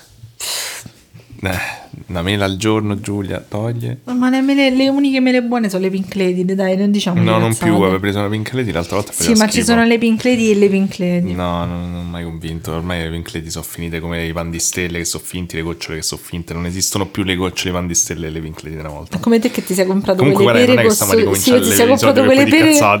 Ti sei comprato, mi ricordo, quelle pere costose. No, che era una cosa che si chiama tipo perle, perlette, perle di rubini. Lascia stare, sì. Allora, ho preso i miei Ah, appunti. le susine che erano tipo perle di qualcosa, che facevano schifo. Sì, va bene, mi Ok, devi ricordare sta cosa. Perché devi, devi- devi ricordarmi cose brutte sulla frutta che sai che comunque fanno del male. Scusa, amore. Allora, questo episodio ehm, ho deciso di parlarvi di una persona che volevo fare da un botto di tempo, che ogni tanto nominiamo, eh, però non- un po' non ci ho mai avuto il coraggio di farla perché sapevo che mi sarei tuffato in un, un rabbit hole abbastanza, un, che- un- come si dice in italiano, un bucio del coniglio molto, del molto coniglio. profondo. Dato che ho avuto una settimana rilassante, ho detto perché non farlo tutto sabato pomeriggio? Esatto, infatti, Ops. infatti ci ho messo una vita. Non era sabato pomeriggio generico, Sì, di, è scolastico. scolastico sempre, podcastico. ah, madonna. Bravo, ridi e tutto il mondo ride- riderà con te. E mm, eh, quindi oggi vi parlo di Corrado Malanga. E... E mm, in particolare vi parlo di Colla- eh, co- eh, Collado. Collado. vi parlo di Corrado Malanga perché ehm, ho sentito, ho visto che l'ultimo episodio di Mysterious Universe, che penso sia uno dei podcast più antichi di paranormale esistenti sulla Terra, stanno d- d- alla ventinovesima stagione, sono 17 anni che lo fanno. Probabilmente anche per questo, ma hanno fatto un episodio eh, su Corrado Malanga, cioè in realtà non l'ho ascoltato, però ho detto no, non, non- non posso eh, perdere contro degli australiani molto più famosi di noi. E quindi devo farlo pure io a questo punto. Cioè, mi sono sentito chiamato in causa perché se l'hanno fatto loro e non l'ho fatto io. Guarda, lo comunque. faremo sicuramente meglio. Eh, non lo so perché non ho sentito apposta l'episodio per non lasciarmi influenzare. Eh, loro comunque sono bravi, dai, bisogna dirlo, sono comunque molto bravi dopo 17 anni. Vedi, loro podcast. sono le- i tuoi lisi- i lisetti. Sì, loro sono i miei lisetti, è vero. E quindi ehm, diciamo che eh, tuffandomi in questo, in, questo tunnel di Corrado Malanga posso dire che eh, prima di iniziare a raccontarvi chi è eccetera voglio solo dire che ormai stiamo al sessantesimo episodio mh, studio sta roba da cioè nel senso studio nel senso mi informo su questa roba di ufologia eh, di esoterismo da, da- da quando ero piccolo eh, però leggendo roba di Corrado Malanga io non ci ho capito un cazzo Va bene, allora buonanotte e al prossimo episodio. cioè, ho faticato veramente tanto a capirci qualcosa. E, e quindi, cioè, sicuramente non sarà la mia, non sarà una. Come dire, un, um, sa- le mie informazioni non saranno complete in merito. Sicuramente ci stanno un sacco di cose da dire, anche perché Che Malanga bello, sta. adesso sai cosa si prova. Esatto, Malanga sta in giro da 40-35 anni, insomma. No, no, ci sta ancora, però Ah. nel senso fa cose da talmente tanti anni che anche la sua opinione è cambiata in merito a tantissime cose. Insomma, cioè, ha accumulato teorie, cose e linguaggio suo personale che ormai è impossibile in, eh, in- in- in poco tempo imparare. E quindi andiamo insieme a fa, diciamo, un, un, eh, a mettere anche noi il piedino nell'acqua di Malanga. Spero che sia tipo nella, nella sua vasca oppure insomma se c'è una piscina ne dubito però Ah, ma che ce l'ha? Mm, non lo so, non mi sembra il tipo da piscina, però può essere. Allora, cominciamo dai basi. Chi è Corrado Malanga? Eh, Corrado Malanga nasce alla Spezia, che sta dove? Eh, eh, dove sta? Sì, questa mo dorme perché ha già mangiato e finito. È come i bambini, potete sapere, Giulia mangia, dorme, si lamenta perché non mangia, piange, poi mangia, poi dorme. Non fa nient'altro. Lavora, in realtà lavora, mangia, dorme, lavora, mangia, dorme. Sono cattivo. Qua- quando comunque- E ti faccio le cose carine. Eh, quali? Pure, sempre. Quale, sì. Tutte vabbè. cose carine. Sì, sì, vabbè, è vero, tranne qu- quando da noi fai cose carine. Tra quando non mangi. Tra un passo e l'altro. Un passo e l'altro. Allora, comunque la Spezia è in Liguria. Eh, nasce alla Spezia nel 51. E... Quando è nato? Alla Spezia. Che anno? che... Te lo ricordi da solo? Nel 51. non so il giorno. Comunque, nell'83 diventa ricercatore, mh, eh, co- prende la cattedra di tipo di chimica organica eh, al Dipartimento di Chimica, Chimica Industriale eh, all'Università di Pisa. Forse tuo padre lo conosce. Sicuro, secondo me sì, forse mi aveva già nominato, non lo so. Comunque, mh, quindi insomma è un chimico, eh, ha fatto una carriera accademica all'università, eccetera, ha insegnato per più di 35 anni chimica organica, green chemistry che non so cosa sia, e chimica dei composti elemento organici. Tutte cose che io ho studiato. Sì, che facciamo Tra un pasto e l'altro. Sì, esatto. Ho preso 28 a chimica dei composti eh, elettro... eh, Magneti, ma- organici, verdi. Eh. Ehm, diciamo, ma eh, quindi ha una carriera accademica, ha fatto vari paper nel, nel campo della chimica. Ovviamente non ne parliamo per questo, ne parliamo perché è famoso per i suoi studi sulle abduction in particolare. Ehm, l- diciamo che l'abbiamo incontrato già varie volte, ma in particolare l'abbiamo incontrato nell'episodio 16. Se non l'avete sentito, potreste sentirvelo. Com'è l'episodio 16? Bello. È un bel episodio, Qual era? quello di Federico Bellini. Di quello ipnotizzato? Eh, Ah, eh, non era male. eh, quello che conduceva l'ipnosi era Malanga. Ah, allora è male. Era il male? Hai questa opinione? Mi sembra cattiva la persona che faceva l'ipnosi. non mi sembra, visto... bisognerebbe riandare a sentire l'episodio per capire se è vera questa tua Ho impressione. talmente tanta gente che ipnotizzava altra gente che... Ma qua dove vedi gente che ipnotizza? Tutti i giorni, ti si mette da un pasto e l'altro, succede un sacco di cose. Vabbè, comunque l'abbiamo incontrato appunto nell'episodio 16. mh, Potrebbe essere utile sentirvelo Ma dopo. scusa, o perché prima un sto chi- facendo quelle cose che tipo che fai cazzo è un l'hyperlinking chimico? degli episodi, capito? Cioè, un chimico ipnotizzatore. Sì. Cioè, che... che, che, che- infatti ero molto curioso di capire la sua storia perché Eh. è molto famoso, diciamo, nell'ambiente e c'ha una storia particolare. Mm. un chimico professore all'Università di Pisa ipnotizzatore Vabbè, di insomma. alieni, cioè di, di- di persone con gli alieni. Anche di alieni in realtà, ma adesso vediamo. Mm, sono inquietato. E diciamo che la domanda classica, cioè la cosa che mi sono chiesto è: ma questo come finisce? No- non perché poi, eh, cioè io in primis non è che dico che c'è niente strano, però come finisci, diciamo, dall'ambiente accademico, come concili soprattutto l'ambiente accademico standard con il fatto che ti, ti appassioni di ufologia tanto da diventare famoso per i tuoi studi sulle abduction in Italia? Che Ehm, domanda lunga. Ed è proprio questo che mi sono chiesto. E mm, quindi mi sono fatto delle ricerche, ho cercato appunto nel mare di informazioni su Malanga e dei video che produce di capirci un po' di più. E Malanga praticamente viene intervistato, questo è un altro, diciamo, un altro bucio di coniglio in cui non mi sono buttato, eh, però da Red Ronnie costantemente. Io vorrei sapere perché Red Ronnie gli ha preso sta, fi- sta cosa. Ma è c'è- morto le dronne? No, perché? Non so, ci auguro Ma morte. morti tutti, ma che cazzo? Si chiamare ma è morto. Ma è episodio. morto. Oddio, Ferro Redroni, chi altra avente Eh, Redroni mo sta un po' fissa con queste cose mh, è fringe, insomma. È vivo Redroni. Che era, faceva un programma su Telemonte Carlo, eh? Non mi Non lo ricordo so, quando c'era, non lo so. che- Comunque io so solo che a un certo punto ho visto ne- tipo mh, vari anni fa Redroni cominciare a tuffarsi in queste cose di paranormale, di, cioè non so io di certo a, a Madonna. giudicare, però So io una eh, non merda. capisco cosa, se magari gli è successo qualcosa, se sapete qualcosa fatemelo sapere. È vero, non guarda, se di- cerchi Non è morto. Ti esce Corrado Malanga. Sì, su- sì, perché lui stanno, sono abbastanza amichetti. Comunque, ehm, diciamo, trovate appunto varie informazioni, varie interviste, vari video fatti da lui, da Red Ronnie che l'ha intervistato miliardi di volte, eccetera. Ehm, comunque, il quadro che mi sono fatto è questo. Allora, lui praticamente, eh, da quello che dice, studia la Bibbia da piccolo. Cioè, nel senso, se legge la Bibbia da piccolo e te l'ha annoiato, non c'ha un cazzo da fare se legge la Bibbia. Io, io faccio altre cose. Eh, però ha detto non c'aveva altri libri, c'aveva quello, i genitori tipo gli tenevano sta Bibbia, e lui ha detto vabbè a sto punto ma la leggo, capisco. Come quando se te leggevi Topolino, dieci Io, io Topo- Topolino. io non ho mai letto Topolino se non una volta che ero estremamente annoiato. Ho Eh, letto solo una esatto, volta. e qua è l'unico motivo per cui te leggevi Però non lo so, non ho mai capito sto fascino di Topolino. Cioè, Io- un sacco di gente adora Topolino. Ma io, eh, no, eh, noi avevamo l'abbonamento, a me piaceva ricevere tipo i walkie talkie. eh, ma queste infatti lo compravo solo quelle cose e la buttavo. E poi leggevo lo solo le storie su. Paperino. Ma Il perché? Topolino mi sta sul cazzo. Ma scusa, non c'era una rivista a parte solo per Paperino? Sì, ma poi non era vera sta cosa. Cioè c'era Topolino dappertutto. Sì, sì, era tutto era stronzo, uguale, era la stessa cosa. Paperino non c'aveva solo cose, c'aveva più Paperino, ma non to- e poi non c'aveva giochi fighi quanto Io, Topolino. io per una volta cioè, avevo comprato la rivista di Minnie, quella mi piaceva. Cioè, Minnie mi, mi, sta più simpatica. Topolino è troppo No, è Minnie è proprio un personaggio è di malvagio merda. Topolino. vabbè, comunque non è E questo c'è cui stiamo Pluto, ricordiamoci, non dimentichiamo che Pluto voleva affogare un gatto. Tu stai a leggere pure il fumetto di Pluto. È l'altro Pluto. ragazzi. Vabbè. Bellissimo fumetto. Eh. Eh, sti, sto gatto, sì, sto gatto, sto, Sto ca- gatto. sto cane giapponese, bellissimo. E comunque dice che legge la Bibbia, come noi leggiamo Topolino. Eh. E, mm, e ricordiamoci che insomma in quel periodo appunto c'era Peter Colosimo, che come sapete ha influenzato anche la mia infanzia, quindi la condivido con Corrado Malanga, anche se diciamo a me perché mi ha passato mio padre. Che- All'epoca sua era molto famoso Peter Colosimo. Tu non ipnotizzi un cazzo. No, mi dispiace. E, e però giustamente lui fa 2 più 2. Dice, dentro i libri di Peter Colosimo è pieno di queste cose degli alieni, delle, de- delle foto degli UFO, eccetera. E io mi sono letto la Bibbia e c'aveva molte domande su Dio. Quindi Gesù è un alieno. No, e quindi dice, però se ci stanno gli alieni vorrei chiedergli di Dio. Magari quelli sono più evoluti, mi spiegano cose.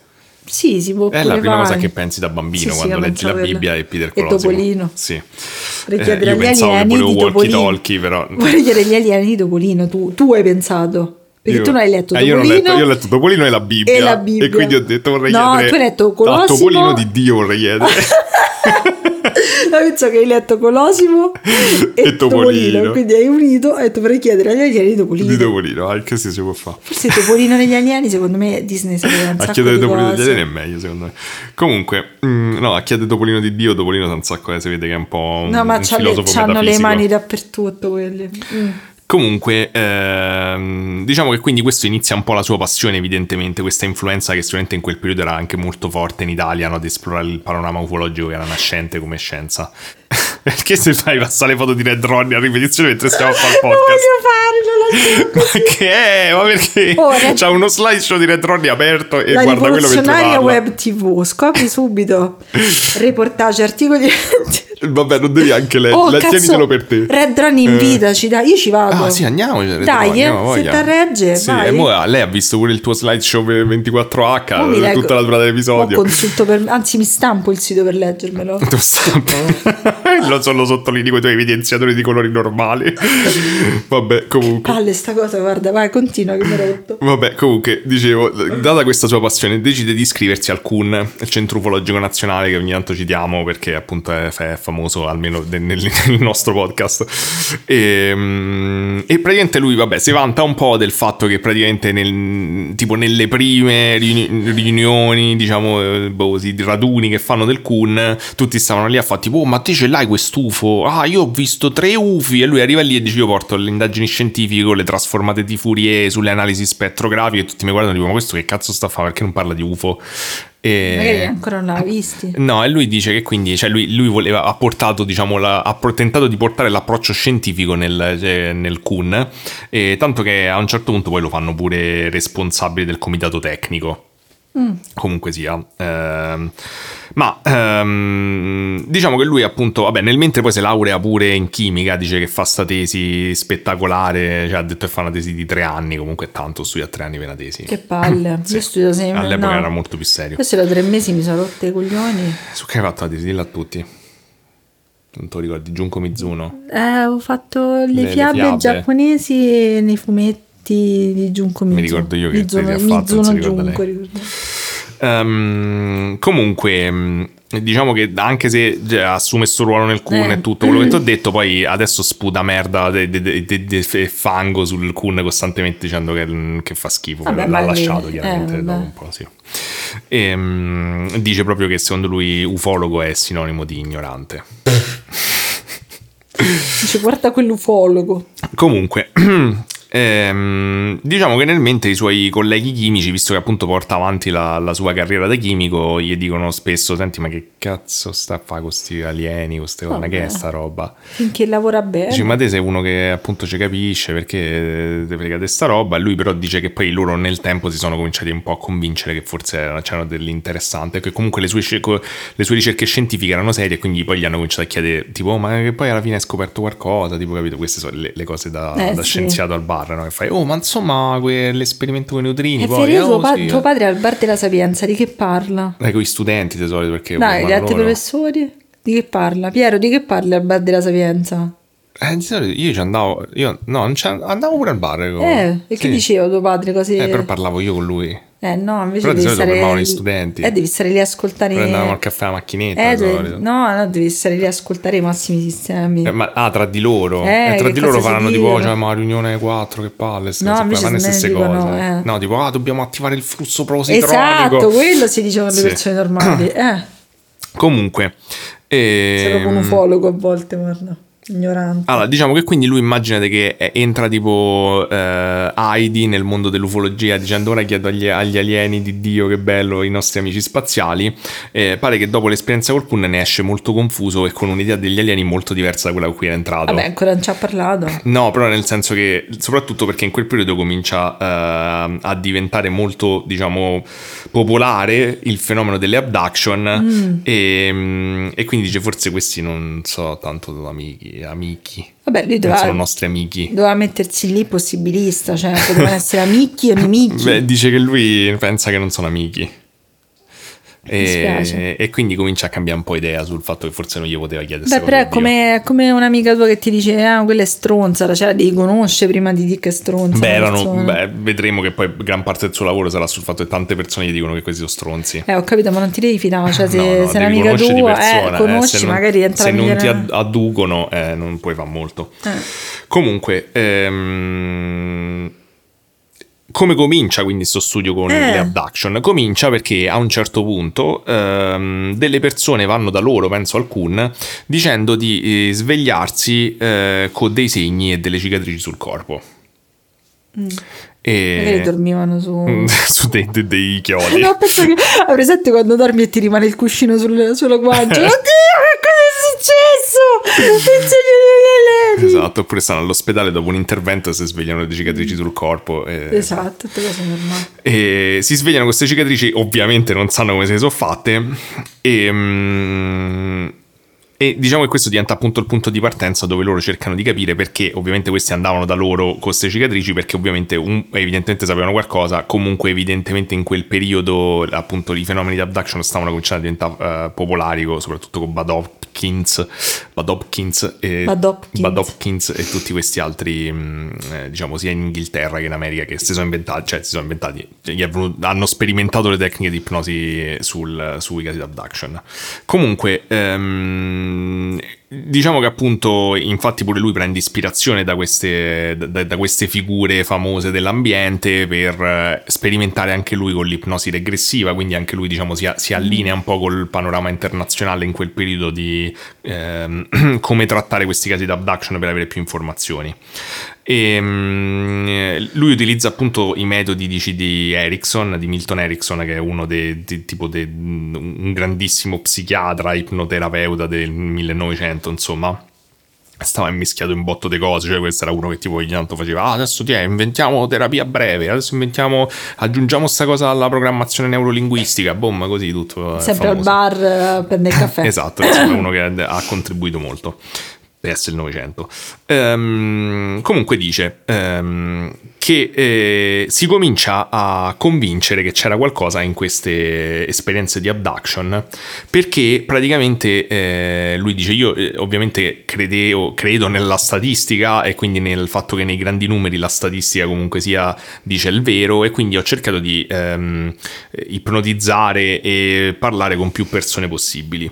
All'inizio, diciamo, il quadro che emergeva era che innanzitutto tutti avevano degli elementi comuni. Cioè, eh, c'era questo fatto che molti descrivevano eh, fondamentalmente delle entità che entravano, che eh, passavano dal muro della loro stanza. E se dorme domani pure oggi. Esatto, dice che Eh. praticamente tutti descrivevano spesso questa cosa di queste lucertolone che entravano Eh. dal muro e, e tutti descrivono questo fatto, questo de- dettaglio dei rettiliani non lo sapevo ma puzzano un botto. Puzzano. Puzzano tantissimo, No, strano, sì, dici? si dice puzzano proprio tantissimo. Di che? Eh, non mi è chiaro, lucerto, non l'hanno spiegato. puzzano Eh, lucerte? me lo devo- dobbiamo chiederlo a David Dyke. Mm. Eh, comunque dice che puzzano un botto e, e poi dice che entravano insieme a questi esserini grigi dal E muro. tutti insieme, che cazzo gli Sì. elefanti rosa di Dumbo? Eh. e, li, e li prendevano e li trascinavano attraverso il muro della loro casa e poi loro si ritrovavano su questo lettino operatorio. Ma scusa, loro mica era- erano corporei, come facevano sti dinosauri a portarli dentro i muri? Eh, cioè, nel senso, que- questa è la cosa che ti, sconvolge di tutta questa voce. Ah, perché io ho una grande, cioè una grande fiducia e stima dei nostri signori rettiliani che mi renderanno Eh, ricca. ci avranno una tecnologia, cioè nel senso poi questo è il dettaglio che ti torna. Ma che come cazzo È fai? tutto assurdo, voglio Eh, dire. Ho capito. Cioè, se, se ammettiamo che queste esperienze sono reali, ci stanno ben altri problemi. Comunque, evidentemente hanno un modo di rendere i muri incorporei e passarci no, io pensavo alla persona incorporea. O la persona. Vedi, vedi la persona mezza incorporea. Esatto, magari loro si rendono meno densi e possono passare attraverso il muro. Che cazzo ne so, glielo chiederai quando ti prenderanno nelle loro Eh. No, no, no, no.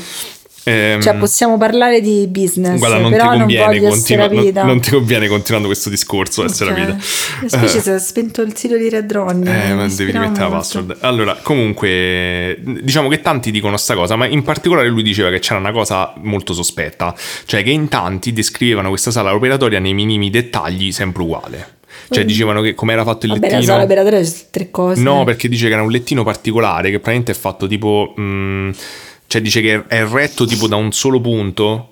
È tipo un lettino di- design in realtà. Ah, bello. È tipo fatta a S da quello che ho capito. È tipo è retto in un solo punto, come, se, come gli uccellini quelli che li mettevi col becco sul. Capito? Sul, Ok, sul- ma la massima del- tecnologia del, del aliena. tavolo rimanevano esatto. Che belli che erano. Sì. Pure le papere c'erano. Però non è appunto è strano perché lui diceva da una parte tutti descrivono la stessa cosa e dall'altra non è che tipo dice il tavolo operatorio come dicevi detto immagini classico come il dottore era un dettaglio molto strano che Mm. tutti avessero azzeccato uguale Ehm, E dice che praticamente queste persone eh, ricordavano spesso che le erano state inseriti degli impianti.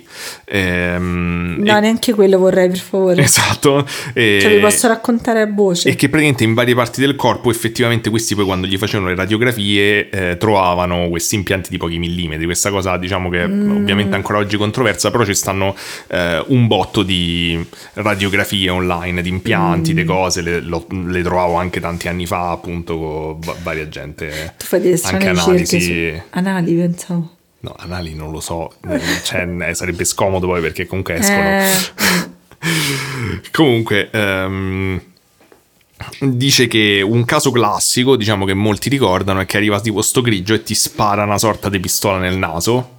Cioè, con una sorta di coso ti spara nel naso. No. La sua descrizione è che praticamente l- questo era il modo di mettere. ehm, Le sonde. No, no, questi, questi impianti, dice spesso vicino al, al terzo occhio, cioè tipo alla, alla ghiandola pineale. Però il fatto è che lui dice che tipo li sparavano e rompevano ehm, il- lo sfenoide. Ok, attraverso il naso. Io non ci capisco un cazzo di ossa, nonostante me le sia studiate tutte quando ero alle medie. Eh, perché? è perché c'era una professoressa di, di- di edu- di educazione fisica che era una bestia. era- io non so se qualcuno è mai stato nella, nella propria vita terrorizzato da educazione fisica, dalla teoria di educazione fisica. Cioè, io, io era la cosa che tutti temevamo di più. C'era un'ansia terribile, ti sfondava, dovevi sapere tutti i avuto- muscoli del, del corpo a memoria, tutte le, le ossa a memoria. Mentre tipo correvi, ti chiedeva i nomi delle ossa. Comunque è un miracolo che tu non sei diventato un serial killer Sì, che dissezionava le persone. Veramente questa è... mm, vabbè. Eh, comunque mi sono andato a vedere dove è sto sfenoide e onestamente a parte che sembra una bella farfallina, però non riesco a capire come... Cioè, perché sta dietro... Cioè, come Daniele, cazzo... no, no, tu più cose di domande più sbagli. No, però vedi, cioè la ghiandola pineale starebbe qua, no? Cioè Eh. spari dal naso perché devi rompere lo sfenoide che sta qua dietro. che ne so, magari in culo, scusa. E si fa così, fa un pallonetto sto coso. testa c'è tutto delicato. No, perché lui poi ha detto, eh, rompi lo sfenoide e poi ti esce un botto di sangue dal naso, ma sta proprio dietro lo Ma sfenoide. perché devono sparare, devono fare queste cose? Ma vabbè, comunque non mi torna sta cosa dello sfenoide che ha detto. Ah. Ehm, vabbè, comunque dice che eh, alcuni di questi impianti, questa cosa la sapevo pure lì, io, cioè lui non ho capito se quelli che hanno recuperato loro, io penso che lui parli, diciamo, della storia dell'abduction in generale, però effettivamente alcuni di questi impianti sono stati analizzati e hanno delle proprietà particolari. Ehm, Tipo, lui parla di, questi, di alcuni di questi che hanno una percentuale isotopica molto diversa dalle cose che stanno sulla Terra, che praticamente è una sorta di firma con i neutroni che ti dice quanto. eh, cioè, tipo, gli elementi della Terra hanno una certa percentuale isotopica in, in base a come è fatta la Terra, e quindi è uno dei modi che utilizzi, ad esempio, per capire se dei materiali so- vengono dai meteoriti, perché c'è una percentuale isotopica diversa. Ok. Quindi si cioè, io non so se è possibile produrre diciamo dei Isotopi. materiali con una percentuale isotopica diversa suppongo di sì magari ti costa un botto Eh, però lui dice che secondo lui questa è una prova inco- incontrovertibile del fatto che sono, non provengono dalla Terra e mm, dice che praticamente c'era tipo sta donna negli Stati Uniti che si è trovata un, ehm, un impianto nell'alluce e ora mi chiedo ma se te sei un alieno fai tutta sta storia perché metti l'impianto Ma perché l'ha sparato là, scusa? esatto cioè nel senso non è, è un posto di merda Ma magari gli è partito un colpo gli è partito un colpo per salve, sbaglio. eh. cioè, ti va via su, Però che è proprio che fa stupido. male camminare con una cosa Eh. contro una luce. Però dice che praticamente gliel'hanno tolto, pure questo c'aveva sta percentuale isotopica strana, e praticamente lui diceva la scienza ufficiale ha detto ok, è perché questa la mattina si è svegliata ed ha camminato su un meteorite. Può succedere. Mm, lui li prendeva per il culo, però io ho pensato a Malanga, però Stefano un po' come fanno quelle cose tue che le dicono fuori contesto e poi sembrano tutte cazzate. E quindi non lo so, bisognerebbe vedere nel dettaglio, magari c'era stata una pioggia dei meteoriti, diceva pure senza a quel punto, che ne so. Rimaniamo possibilisti. Sì, comunque mm, c'è questo. Diciamo che ehm, una cosa eh, un po' controversa secondo me è che lui si avvale di un botto di psicologi e psichiatri per fare queste, mm, eh, diciamo, que- que- queste ipnosi regressive, però poi dice però poi mi sono rotto il cazzo perché questi Giusto. non sapevano niente di ufologia. Vabbè, poi doveva pagarli, capito? Non lo so, lui dice non sapevano niente di alieni, di ufologia, quindi beh, questo era un problema e, e quindi ho deciso vado da solo, basta. È una questione di soldi. E quando dice quando lo criticano, dice vabbè, però, cioè, tipo, non è che tu non puoi fare l'idraulico se c'hai, cioè, non è che puoi, perché non sei un idraulico non puoi ripararti un tubo a casa. Sì, ma no, però non è proprio la stessa cosa, No. secondo me. Sì, penso che se lui- qualcuno andava al posto suo a insegnare la cattedra che non c'era la terza elementare, magari si Eh, incazzava. vabbè, dice, eh. perché lui dice non è così difficile fare l'ipnosi. Lui dice comunque io mi sono studiato un botto di cose prima di farlo, eh, però ha detto tipo un'estate. Quindi, Eh, cioè, allora scusami, va, dai, a sti psicologi dai Wikipedia sugli alieni, ci stanno eh, quattro se studieranno giorni. pure quelli le cose sugli alieni, infatti, non lo so, no, ma ma un po' lasciato perplesso. Ehm, comunque, No, ehm, voglio studiare pure io, quest'estate mi do l'ipnosi.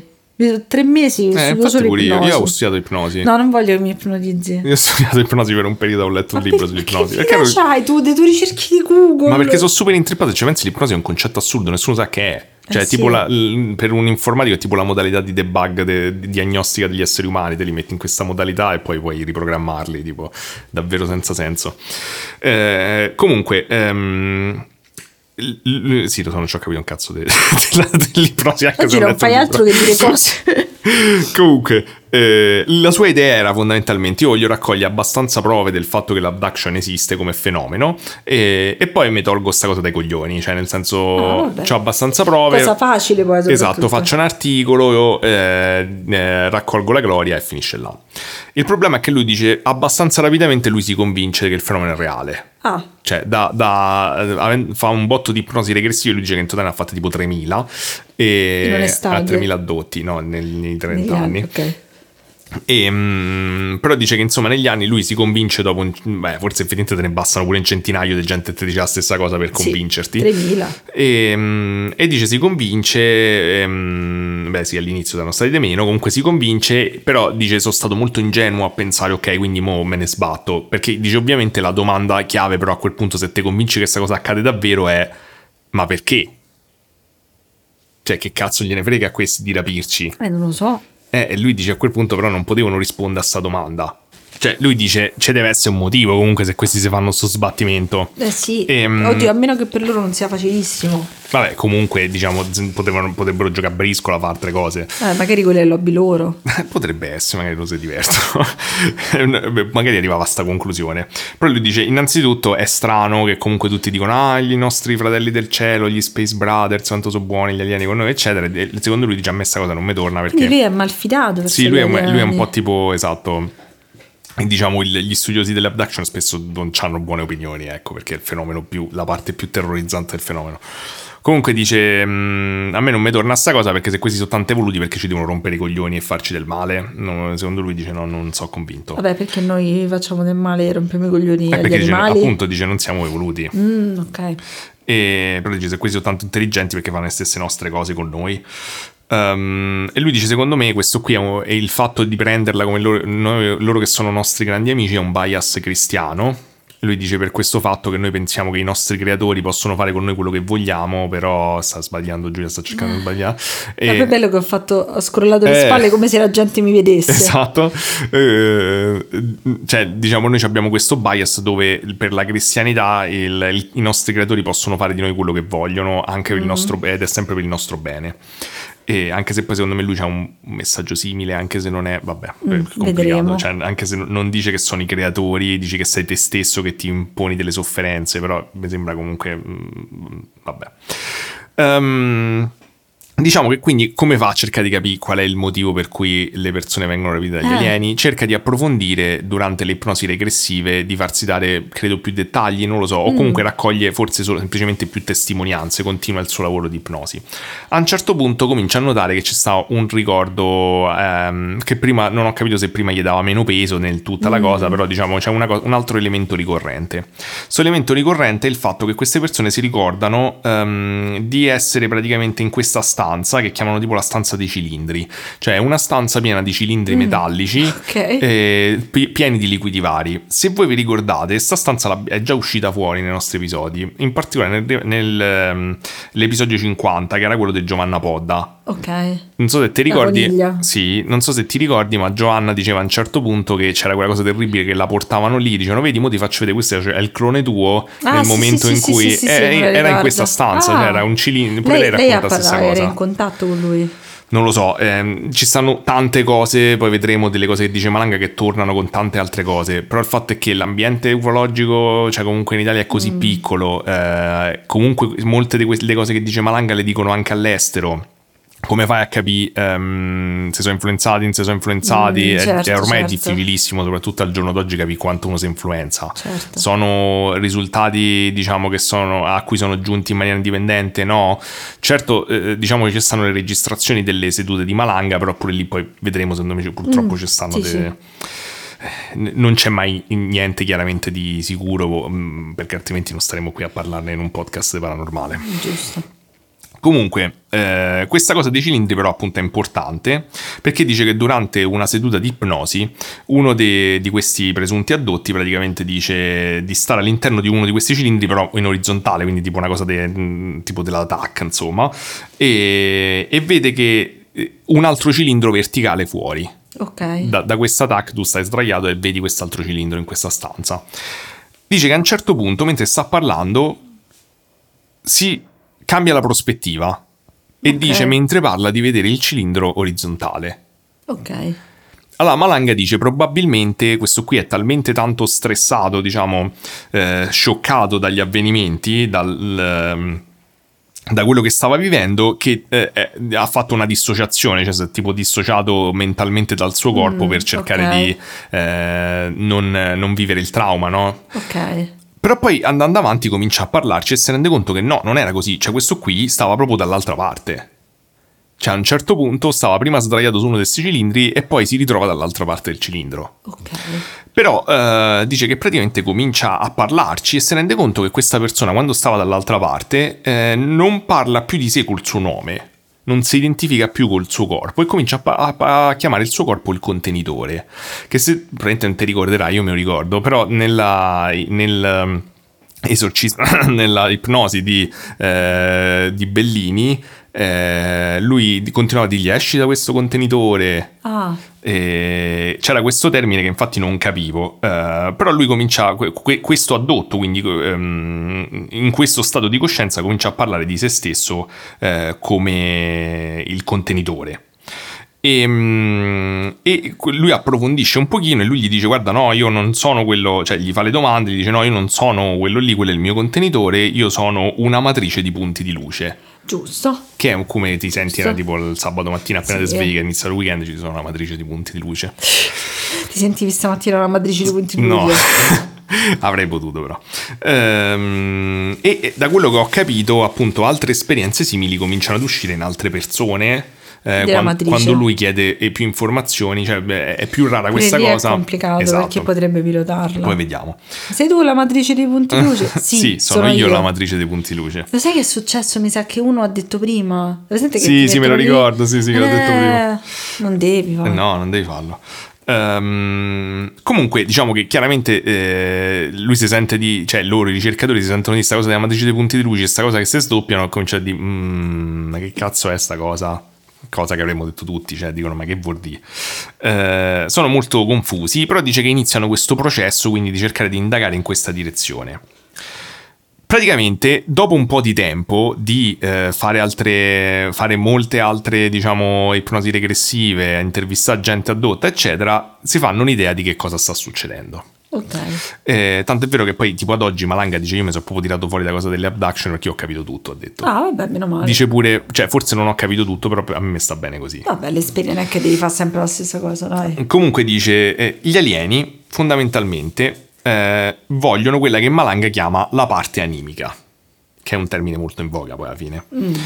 Ehm, praticamente lui dice che nel tempo è arrivato a comprendere che gli esseri umani sono divisi in tre cose, in tre parti. Ok. Una parte animica che si identifica al femminile anche durante le ipnosi regressive, eh, una parte spirituale che invece è quella maschile e poi c'è una parte mentale, lui chiama che è quella androgina. E, mm, dice che praticamente la parte animica è la parte dell'essere umano che è svincolata dall'asse del tempo. Ok, Ok, quindi vabbè, fondamentalmente vive eh, al di fuori della dimensione temporale e quindi è eterna. Ok. E la parte spirituale invece è quella che è svincolata dallo spazio. Ok. Quindi devo immaginare tipo che ne so, le- il, il, um, remote viewing, tutte queste cose Mm, qui, tipo la chiaroveggenza, insomma, eccetera. Ehm, E poi c'è l'asse mentale che è svincolato dall'energia, che non so qui che vuol dire, onestamente. però Però, ci forse puoi continuare a pensare in eterno senza che in realtà se muori, no? Poi quando pensi usi energia, non lo so. Eh, comunque, ehm, dice che fondamentalmente il problema è che questi alieni non hanno la parte animica Ok. e che quindi sono mortali, mentre noi tecnicamente no. Ok, qui, qui vedo allora la religione che si unisce agli alieni. E, mm, e quindi loro dice che praticamente se ne vogliono, vogliono nutrirsi della nostra parte animica in maniera parassitica per vivere in eterno anche loro. Mi viene in mente tipo i cattivi di Sailor Moon, quelli che ti aprivano lo specchio nel petto e cercavano il cristallo. Non so abbastanza genere. esperto. Erano alieni quelli però. Però dice che praticamente quell'esperienza eh, di prima che eh, aveva avuto il tizio in ipnosi era che in cui c'è, c'è una fase durante le abduction, secondo lui, in cui gli alieni tirano fuori dal tuo corpo questa parte animica e la, Come Sailor Moon, da manuale. e li ficcano, la ficcano, forse Sailor Moon ci vuole dire qualcosa, e la ficcano dentro a questo clone o dentro un altro corpo. No, questo... Non... No, te lo tiravano fuori sto, sto, sto diamante coso, là, però, però, poi no, poi, però se lo so- poi dove eh. li mettevano? No, perché ne cercavano uno specifico, se non sbaglio. Ok, no, qui diciamo che non ho capito bene a cosa serviva questo processo in cui prendevano questa parte animica e la mettono dentro un altro, perché poi la rimettono dentro e poi la riportano indietro. Vabbè, pure. Sailor Moon Forse- tecnicamente poi te lo rimettevano sto cristallo eh, dentro. Forse non è, forse in effetti io ho aggiunto, eh, pensando alla cosa di Giovanna, il fatto che questa parte nemica veniva messa dentro a sto cilindro perché c'era un altro corpo. Forse era solo un altro cilindro che tipo ti estraeva parte di questa energia animica, che Tipo cazzo ne so, tipo e poi la rimettono dentro. Comunque non, non ho capito, questa era la sua teoria però, che loro vogliono vivere in eterno e praticamente questo è un- una cosa che torna tante culture, tante cose, una cosa Mm. che diciamo l- l'abbiamo parlato in altre cose del podcast, comunque fondamentalmente noi siamo loro, il loro cibo. Vabbè. Cioè siamo un, all- un allevamento fatto apposta per gli alieni e loro ci allevano, ci usano tipo batterie, poi ogni tanto ci prendono, ci mettono i microchip come facciamo co- eh, con le, le mucche, infatti eh, ci sarebbe da aprire tutto un discorso etico. Ehm, comunque eh, Malanga dice pure, vabbè ma allora perché moriamo Eh, se siamo eterni? E qui praticamente eh, diciamo che prende tutta la... dice perché sì, fine. prende tutto dal filone classico Book of Miracles che ora non voglio svalutare perché è una parte che a me intrippa molto e, e che in qualche modo mi, eh, mi soddisfa pure a livello intellettuale come interpretazione della realtà però ne abbiamo già parlato tante volte quindi eh, per fare riassunto breve fondamentalmente facciamo questa cosa perché eh, noi in realtà saremmo i, i creatori dell'universo ehm, e per questo siamo eterni perché siamo gli unici a, a quanto pare ehm, siamo una sola cosa che ha creato questo universo a differenza di questi alieni che quindi evidentemente Ok. sono stati creati da noi Ehm, e stiamo facendo le, per realizzare la nostra divinità quindi per realizzare che cosa significa essere degli esseri eh, onnipotenti ed eterni stiamo facendo l'esperienza di essere Ah, eh, sì, del classi, dualismo quindi cosa. Esatto, quindi ci siamo divisi, stiamo facendo l'esperienza di che cosa significherebbe non essere eterni per capire qual è il- che cosa significa essere eterni. Mm. Quindi la morte è un'invenzione che abbiamo eh, creato per fare l'esperienza di che cosa significa cioè è una fantasia di, di un essere eterno di pensare cosa come sarebbe se non fossi eterno questo è in realtà. Ok. quindi eh, da quello che ho capito, cioè, mh, diciamo lui ha preso questo elemento appunto che è presente in molte filosofie, ehm, nel New Age, anche cose diciamo più antiche, eh, secondo me non si concilia benissimo con il suo messaggio sotto vari punti di vista, però ripeto, dalla mia, ehm, come dire, da- dalla mia analisi superficiale di tutta la roba che ha detto in tutti questi anni, però tipo che ne so, appunto lui poi mi sembra che dica ok, quindi gli alieni però sono eterni anche loro, cioè quindi però dice poi loro anche non muoiono perché la morte non esiste, poi cioè lui parla comunque sia cioè lui parla poi del fatto che comunque l'universo è quello che lui chiama un universo virtuale olografico Oh, madonna. cioè, nel senso, un'altra cosa interessante che, eh, che trovo, ho sempre trovato interessante come concetto e che secondo me è pure ab- abbastanza vero, cioè, a prescindere da- dal livello in cui lo leggi, però il fatto che la nostra realtà eh, è un'interpretazione, cioè nel senso che il nostro cervello sotto vari punti di vista interpreta i simboli della realtà, no? gli stimoli della realtà come simbolici, ma poi te dietro non è detto che c'hai appunto eh, ehm, e vedi tutti i discorsi filosofici al riguardo, però se c'è effettivamente una natura ultima della realtà oppure no. cioè non puoi, il solito discorso, non puoi distinguere se è tutto un sogno oppure no, eccetera, bla bla bla. Ehm, però nel suo caso, diciamo, è una via di mezzo questa cosa che lui chiama l'universo olografico, a me sembra che è quella che viene di solito chiamata come la teoria dell'informazione dell'universo, però nel senso che tu eh, fondamentalmente hai degli stimoli, cioè esiste un qualcosa al di fuori dell'universo, ma quello che noi interpretiamo come spazio-tempo, eccetera, potrebbe essere semplicemente una interpretazione del nostro cervello. Ok. Cioè il modo più semplice che mm, è più intuitivo che, eh, come dire, che ho sentito per spiegare sta cosa era in un, in un TED Talk che ora non ricordo, però era come ti diceva, è come è la stessa differenza che c'hai tra usare l'iPhone o un telefono, uno smartphone con tutte le icone che fai tap, Ok. eccetera, e il fatto che il telefono dentro non è così però. Ah, certo, tipo software, hardware. È tipo l'interfaccia, cioè tu sai che il il telefono è una cosa estremamente complessa fatta di pezzi con cui tu non ti potresti interfacciare perché è hardware che appunto non puoi manipolare. Però c'è un'interfaccia che per te è intuitiva, quindi è come se la- quello che noi interpretiamo della realtà del mondo fosse semplimente le icone, facile, certo. l'interfaccia, però in realtà non c'entra assolutamente nulla con cosa è veramente. E que- que- questa è stata, diciamo, la mia interpretazione di quello che lui dice dell'universo olografico, poi magari appunto sentito poco, però io ci ho rivisto quest- questa, comunque in questa direzione quantomeno. Ehm, comunque dice che dato che loro vogliono essere super eh, eh, longevi, ehm, praticamente sono sterili. Come conseguenza del fatto che si sono allungati la vita in maniera indefinita, prend- rubandoci questa Vabbè. parte animica. E, e quindi, ahimè, eh, da qui arrivano tutte le cose di inseminazione e di, mh, eh, Di diciamo, riproduzione forzata sugli esseri umani. Di, di- di- Ok. esatto. Ma ti stai a fare i capelli? No, non mi sta allenarsi, mi c'ha male la Ok. testa. So, ti stai a preparare tipo da spaz- fare 100 colpi di spazzola quando a dormire. Ehm, Comunque, sempre. Ma poi quella diventa pelata, cioè eh, 30 infatti c'aveva, quanto c'aveva? 16 anni, 17 Ma anni. quanto ci avrà? Ci avrà una trentina, sarà pelata, immagino. Comunque, mm, Però approvato, tu hai letto il libro, vero? sì, io l'ho letto il libro quando stavo ai superiori. Ma quindi veniva dotta poi. L'abbiamo letto tipo durante letto. un'autogestione. Perché dicevate c'erano le, le sise. No, perché stavo con, delle ragazze, l'ho letto, capito? Ah, no, beh, invece la mia era cameratismo che si parlava di sise, allora tu hai letto legge- leggo il libro. No, no, no, no, era perché tipo invece faceva più figo, capito? Leggevi cose un po' erotiche con le ragazze, era, più, Mm. era, era così, come si dice... Tra un topolino e l'altro. esatto, tra, tra la Bibbia e un topolino. Comunque, eh, le donne vengono fecondate, Sì, eh? ok? Ehm, e que- questo è il processo, come sappiamo, e a un certo punto l'embrio- l'embrione viene prelevato. Se ti ricordi, Podda pure Sì, diceva sì, spesso questa cosa, Non quindi te lo non tolgono ne vorrei prima. riparlare, ma... Da quello che ho capito, i vari cilindri, tipo, sono gli- i vari stati di sviluppo. Cioè, lui a un certo punto dice questa cosa che. Molto Cioè, Matrix. Non lo so, cioè perché sì, a parte è molto Matrix, però lui dice, vabbè, perché è ovvio, poi i cilindri sono delle dimensioni fisse, quando poi il- l'embrione cresce lo devono spostare. Però io dico, cioè, ma Ma questi, scusate, questi ma passano attraverso siete, i muri. siete infiniti e mi dovete fare stessa. Eh, passano attraverso i muri, ma questi non riescono a fare un cilindro che cresce insieme alle dimensioni del feto, cioè lo saprei fare pure io, cioè, vabbè, Eh, non saprei che dire. Aia. Ehm, Scusate, no, non sa che dice signori rettiliani, eh, siete bravissimi. Vabbè, ma io li sprono comunque Ah, a fare certo, di meglio. certo, li, li sfidi. Ehm, comunque, poi magari possiamo diventare tipo dei contractor per i rettiliani, gli inventiamo sta tecnologia, capito? Ma, mm, vabbè. Ehm, comunque, lui dice che c'è, c'è questo pezzo che è, Ah. è stato strano dell'intervista in cui lui si, a un certo punto si commuove.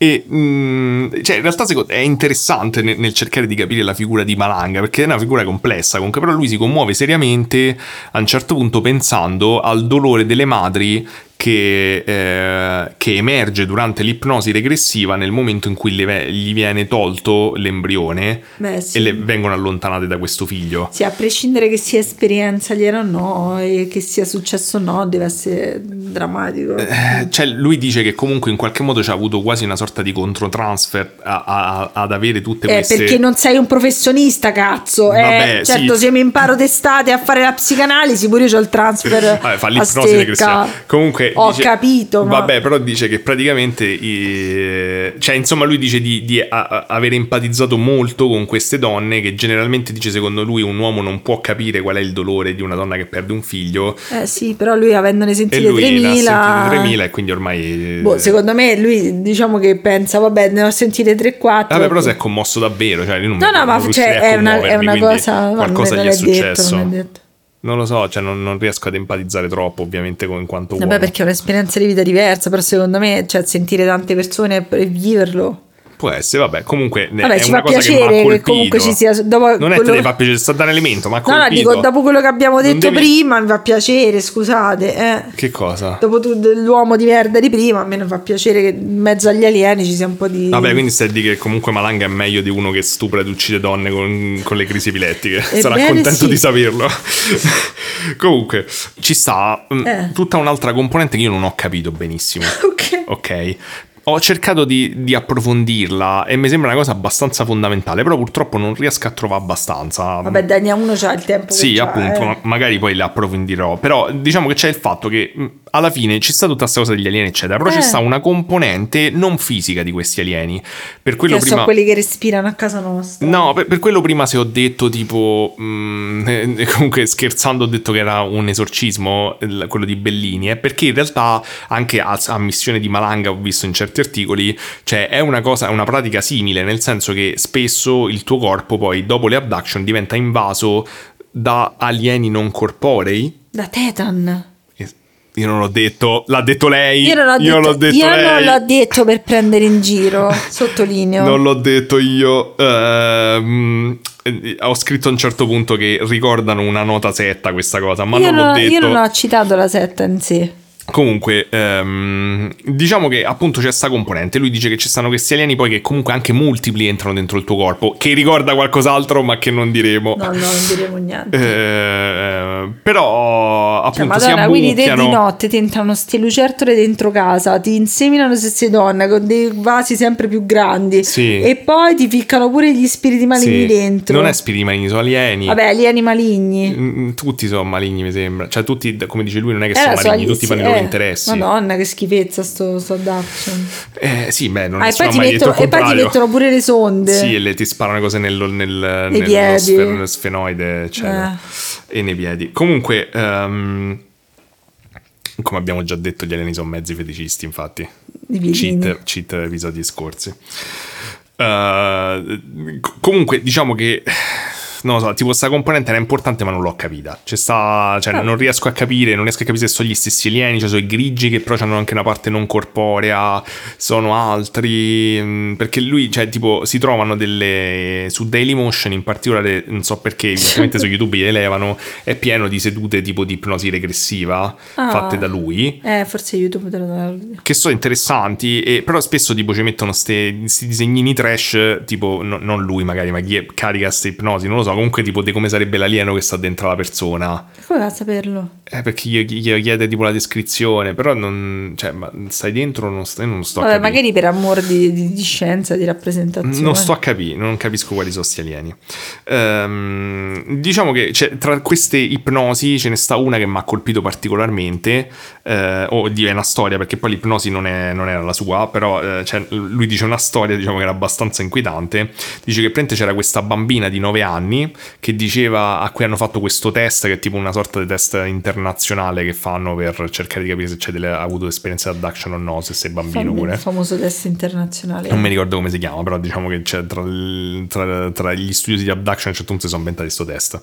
E, mm, e praticamente dice che lei aveva un, un punteggio estremamente alto su questo test e forse anche perché dopo diciamo che ha avuto queste esperienze strane ha cominciato a fare disegni palesemente di alieni grigi, Che dà molto la film questa cosa, lo diciamo anche l'altra sì, volta. con scritto sotto sono gli uffi che mi sogno la notte. Però avresti potuto fare pure di sta cosa, quando dopo che Sì, ti sei ma- traumatizzato. X-Files. Eh, poi dice, però eh, il problema è che poi comincia da altri dettagli, tipo perché ha disegnato i rettiliani, ha scritto questo è il drago che mi sogno la notte e gli ha fatto pure la pupilla verticale che, cioè, Vabbè, però magari era cioè, so. dei bambini draghi. Sì, però quando è che vedi dei rettiliani da bambino? Vabbè, ma scusa, se ha Ma saputo... oddio, forse i cartoni, non lo so. Ma no, non, sape- non credo Beh, sapessi ba- I niente. biker mice c'erano i rettiliani. Mm, può essere. Ehm, certo, poi ha fatto un altro disegno dove ha fatto l'UFO dall'interno Con i cilindri. e ha scritto si entra dalla porticina di sotto nella navicella degli uffi. Ma io da piccola disegnavo queste so. cose, pure l'uomo tigre, queste cose strane. Però poi ha detto che assegna delle lettere agli UFO, non ho capito perché, cioè agli alieni, no agli UFO. Eh, tipo ha detto che G sono i grigi, I sono tipo dei nordici che a quanto pare partecipano a queste abduction, quindi non si capisce mai Che cazzo. carini, l'avrò mai visti i disegni? Eh, No, carini. purtroppo li mostrava la Peccato. telecamera, però non, non- non era la telecamera del video. Pensa che tutti i tuoi compagnucci che fanno la casetta col cane enorme e te fai ti dai addirittura delle lettere vari tipi italiani. E ci sono i rettiliani, però mi ha fatto ridere perché diceva, eh, I, su I non ho capito, diceva tipo che erano quelli importanti. Eh. Poi dice, aveva scritto G è il medico ma non è capace, Ah. Cioè i grigi, e poi aveva detto C puzza. Ma che, di che cosa odora? Voglio sapere. Però pure sto, sto dettaglio che puzzano i rettiliani. Ma comunque. magari erano compagni di classe suoi, non lo so. No, no, no, era proprio il disegno. Lei aveva scritto le lettere sotto agli alieni. Ah, gli alieni. E di che puzzavano? Eh, non lo so, però, cioè, nel senso, è, è- è un po'. Sicuramente se, se Strano, tuo sì, figlio sì. da- dal nulla si mette a fare queste cose, io mi preoccuperei. Però appunto non so se preferirei un figlio che fa queste cose o uno che mi porta al concerto di me contro te. Forse preferisco gli alieni. Beh, non per lui, però. No, Non forse per no. Però se ci rapiscono tutti non lo sappiamo. Ma niente toglie che me contro te magari Se- abbiamo so- delle secondo me, io guarda, se, sono, se esistono i rettiliani, i me contro te sono, me lo prendi la responsabilità, sono rettiliani, te, ci svelatecelo. troviamo mo quella setta e io me contro Io te. immagino le tutti orecchiette che fanno Eh sì, e poi no, è la puzza. lingua biforcuta. Qualcuno di voi ha Sa se mai odorato i me contro me puzzano. che poi a Porte di Roma abbiamo beccato i piccoli bambini idoli delle Che, folle. che inquietudine, vabbè. Pure quelli rettiliani. Eh, c'è, c'è l'unica spiegazione. Chi era Ludovica e Eh, non lo so, no, una boh. cosa del genere. Comunque, eh, Malanga parla a un certo punto pure dei fenomeni mariani, come ne, sa- ne abbiamo parlato altre volte, spesso cioè, il, eh, per gli ufologi i fenomeni mariani sono parte del fenomeno ufologico, secondo lui ehm, diciamo che appunto c'è un bias religioso nel nostro considerare i fenomeni mariani come positivi perché c'è sempre questa componente secondo lui molto distruttiva lui di penitenza ansiogeno, e ah. dice che poi invece noi stiamo lì a dire no che bello la madonna mi ha parlato eccetera però di solito dice che sono sempre messaggi abbastanza pesanti e traumatici. E, mm, però questa cosa mi ha fatto pensare ad una cosa di cui non credo aver mai parlato nel podcast che però è interessante.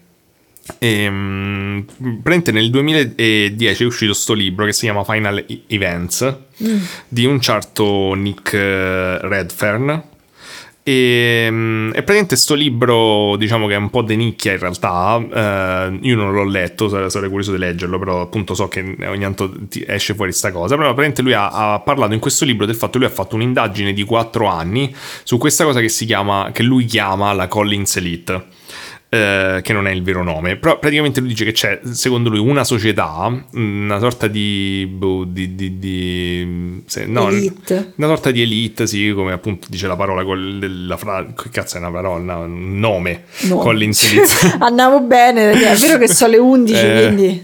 come dice il nome Collins Elite, ehm, diciamo che è una sorta di elite appunto all'interno del governo degli Stati Uniti che dice di aver fatto esperimenti sulla presenza aliena da anni e essere giunti alla conclusione che la presenza aliena in realtà è demoniaca.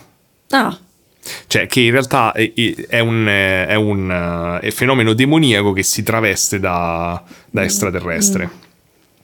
E tra l'altro, mo, senza scendere nei dettagli, però il libro sarebbe interessante da leggere, infatti poi me lo leggo, cioè, c'era tutta questa cosa assurda del fatto che comunque uno, varie persone sono morte nel processo, cioè che tipo loro eh, entravano in comunicazione tipo col channeling con questi alieni, e che all'inizio facevano gli Space Brothers, tutti così, poi alla fine pare che invece è uscito fuori che l'hanno, hanno forzato la mano e questi qui hanno rivelato la loro eh, natura demoniaca secondo loro. E, ma sei un demone? No. Sei un demone? No. Demone? Sì, dai. la, la sera mi brucio sempre con le fiamme Esatto. dell'inferno. Ma sei tu, il demone?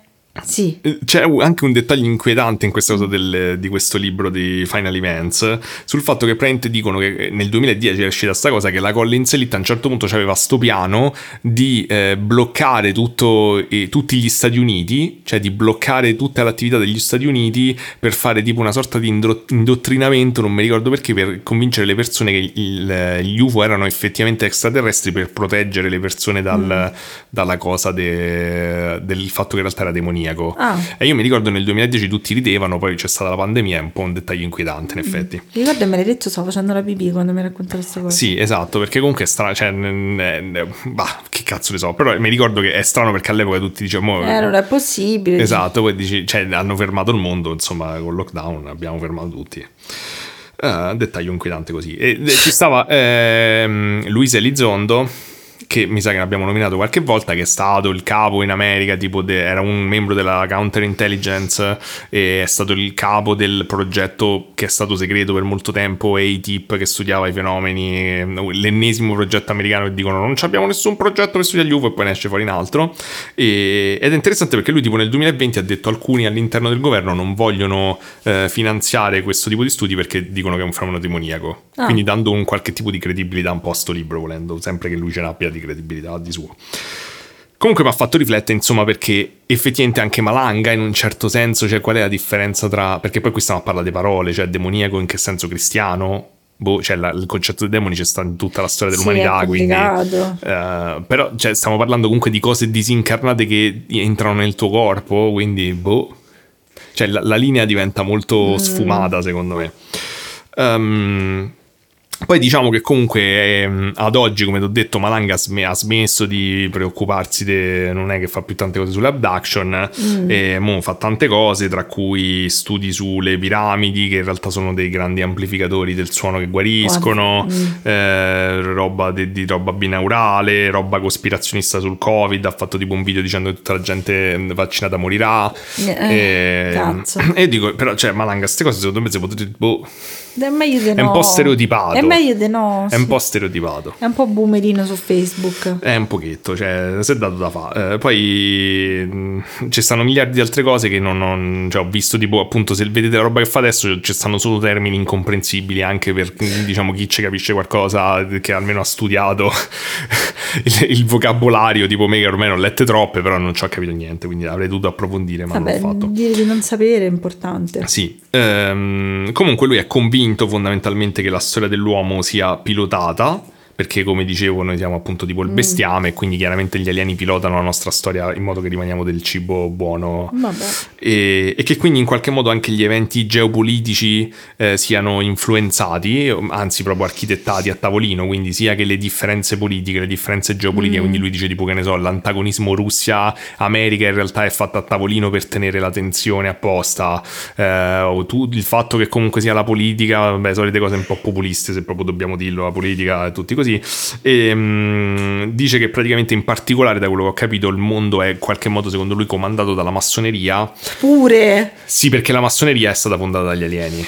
Ok. Tanti, cioè, tipo prima, in, in epoca probabilmente pre, pre-glaciazione, quindi. Imma- immagino che se gli dicevo, ma scusi, ma perché non mi hanno dato l'orso al supermercato Elite? Sono Eh, gli alieni che hanno fondato l'Elite. Eh, la Collins Elite, Elite c'è stato. Eh. Eh, Vabbè, comunque, comunque lui dice proprio che tipo pure Draghi è pilotato Eh, eh, Draghi dalla massoneria, quindi dagli alieni. Poi dice che il secondo reparto dell'aeronautica italiana, Secondo, non il primo. secondo, si occupa di UFO, però che cambiano sempre le persone per non fargli sapere troppe cose. Però loro, anche il governo italiano chiaramente sa Ma dell'esistenza scusa, degli ma cambiare tante persone è peggio perché così tanti, tanti. No, perché ne sanno testimoni. poco, sanno poco, gli fanno vedere poco. Ah. E mm, poi l'ho sentito tipo hanno invitato alla zanzara che eh, io non so se vi piace la zanzara però per me fa proprio schifo come programma e, e tipo lo insultano al telefono e lui, lui la prende molto sportivamente Ah, un po', un- fa un po' d'uscite boomer però giustamente ti chiamano mentre stai successo e da Eh, spero che avesse fatto la cacca prima, poi No, secondo sarà me si preparato. sentiva che la stava a fare in quel momento. Ehm, comunque, eh, lui dice, fa questo discorso, come dicevo prima, sul libero arbitrio, diciamo molto new age, sul fatto che anche gli eventi negativi della nostra vita sono decisi da noi per fare l'esperienza perché ci serve. E lui applica questa cosa a se stesso perché a un certo punto ci ha avuto tipo una, de- una malattia degenerativa alla vista, quindi è praticamente cieco adesso. Ah, mi spiace. Ehm, Dice che è stato terribile, ma che però praticamente lui ha applicato una tecnica che lui ha inventato su di sé, che praticamente è una tecnica che dovrebbe risvegliare la parte animica nelle persone in modo anche da proteggerti dall'abduction. Mm. Eh, e la chiama... Si chiama inchiodarsi all'estero. No, si chiama il Triade Color Test, però non l'ho... cioè è basato sui colori, sull'evocazione dei colori, tutto un casino che non ho, non ho approfondito.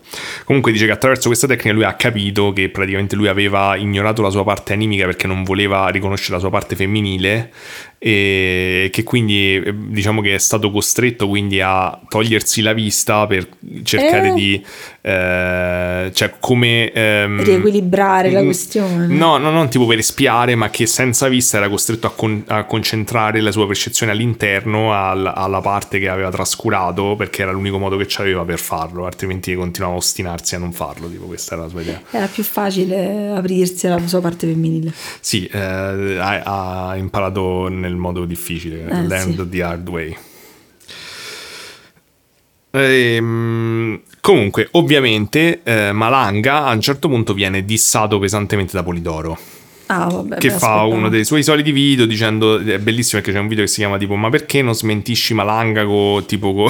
c'è Polidoro che fa zitto col dito così con l'occhio Però chiuso però dai le copertine di YouTube medio mamma no? mia sì sì lui è, beh, dai, è proprio uno youtuber medio e um, me lo so visto, devo dire che, cioè io eh, anche se cerco di essere, cerco con tutto me stesso di essere obiettivo con Polidoro, lui mi sta proprio troppo sul cazzo, troppo, ma proprio come persona, cioè è insopportabile, è terribile. La smetti di vedere Red Ronnie, la smetti di leggere, di vedere lo slideshow di Red Ronnie.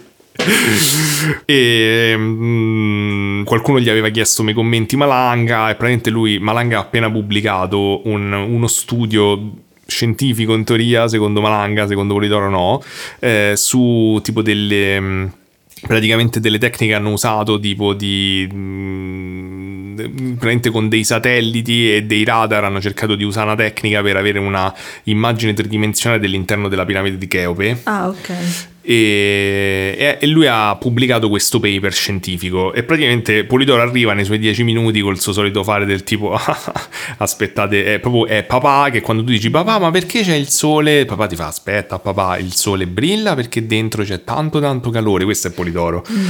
e, e, quindi dice tipo che praticamente ti fa vedere che lo studio scientifico è stato pubblicato su un portale open access di studi scientifici che quindi secondo lui chiunque ci può andare e che, e che poi comunque lui ha pagato, che mm, Malanga ha pagato per farsi pubblicare il, lo, il paper e che quindi dice vedete questa è la cosa della pseudoscienza che vi fa vedere ah noi l'abbiamo fatto lo studio però nessuno si è interessato perché fa cacare e vabbè eh, andatevi a vedere questo video Polidoro secondo me ci sta veramente poco di contenuto De- purtroppo devo dare ragione a Malanga e che fa un video di replica in cui dice sostanzialmente questa cosa e dice a Polidoro ma che cazzo stai a di?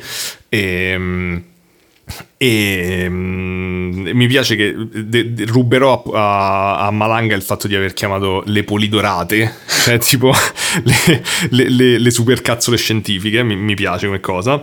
E, e, giustamente Malanga fa notare che innanzitutto per essere pubblicato su qualunque testata, cioè qualunque testata che fa peer review, eh, che pubblica eh, articoli peer reviewed tipo Nature o Science devi pagare e dice che su Nature effettivamente ho verificato ed è vero se paga tipo 5.000 dollari per ma pubblicare. No, ma va bene così. e... Madonna, era come le case fraudolente di editrici che ti chiedono i soldi per pubblicare. Te fanno, ovviamente è un business e poi di solito te lo paga l'università, ovviamente se pubblichi con l'università.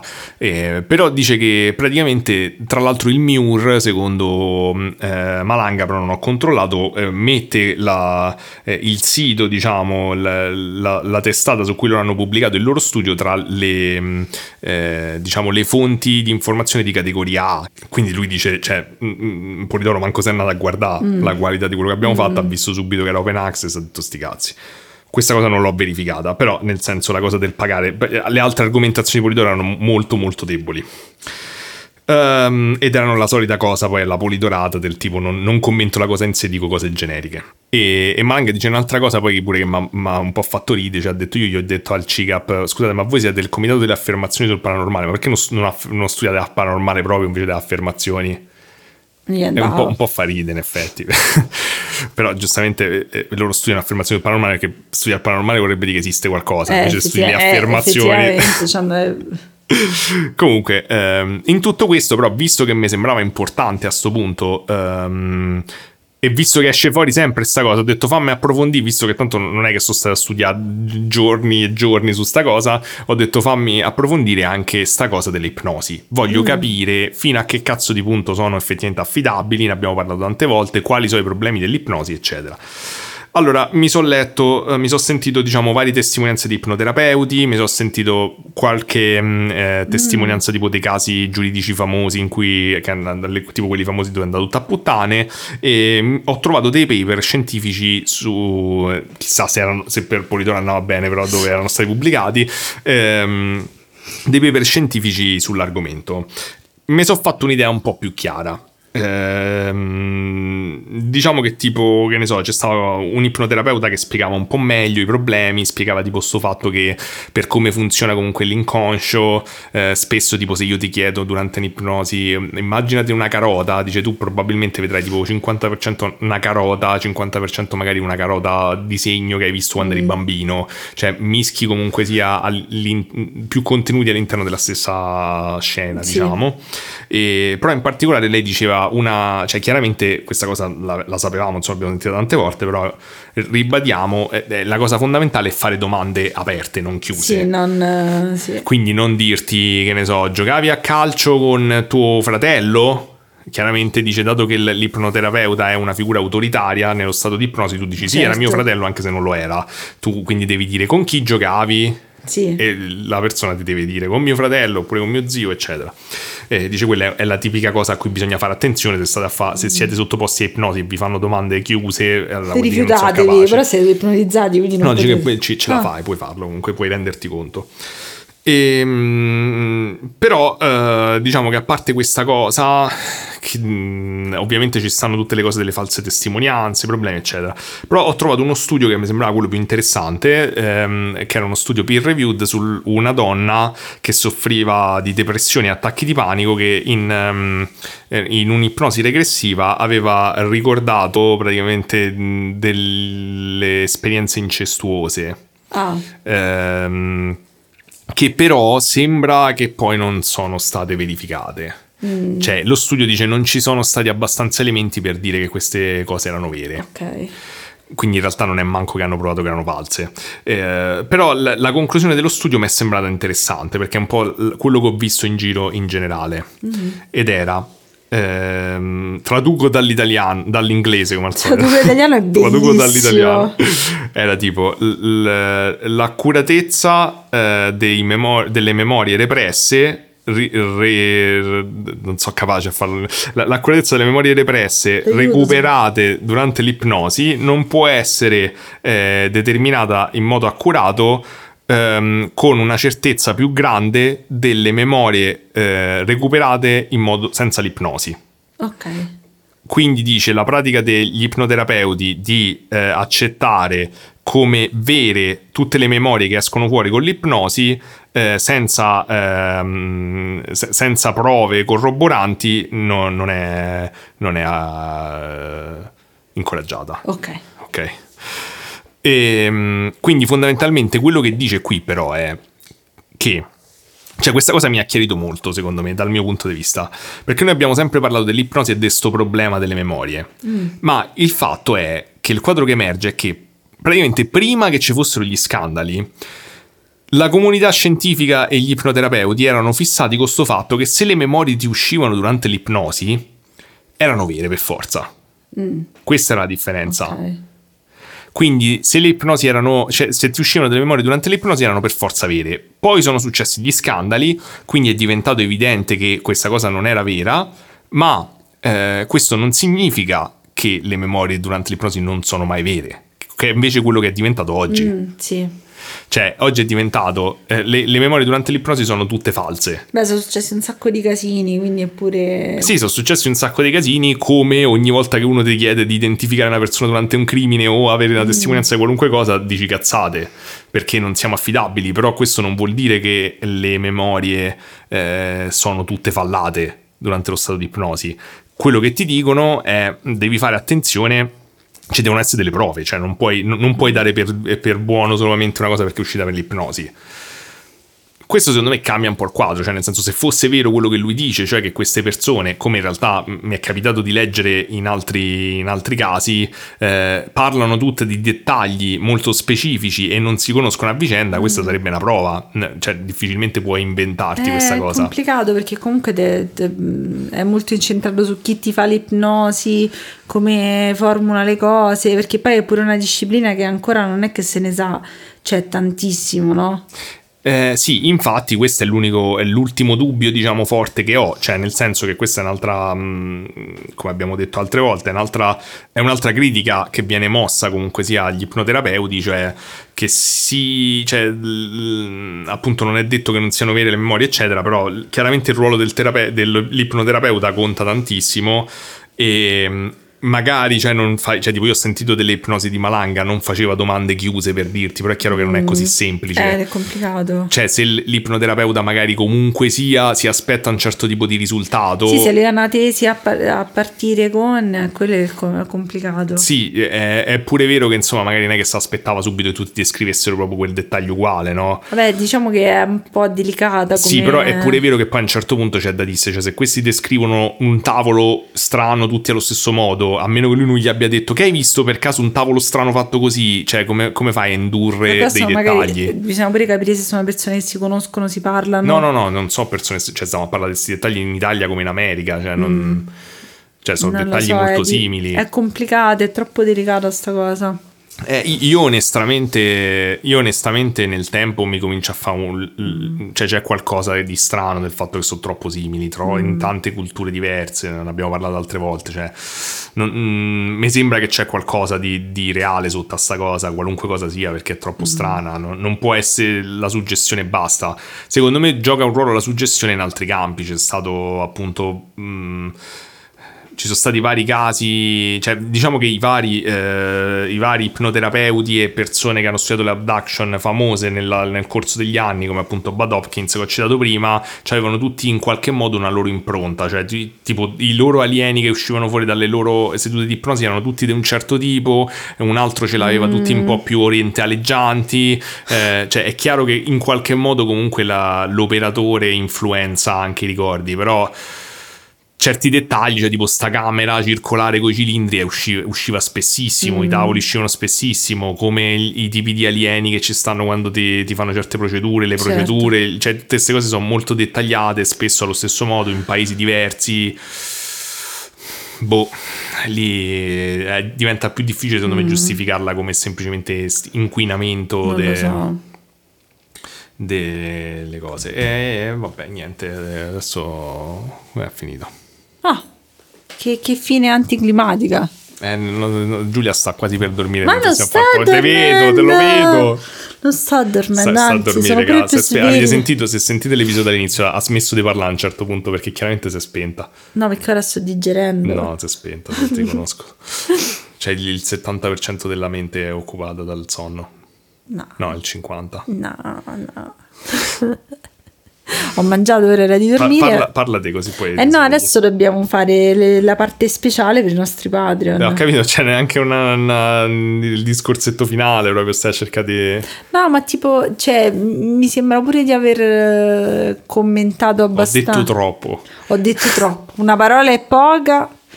No, non lo so. Non... Cioè, mi ricordo vagamente che avevamo visto l'ipnosi di quel tizio e non mi era piaciuta tantissimo.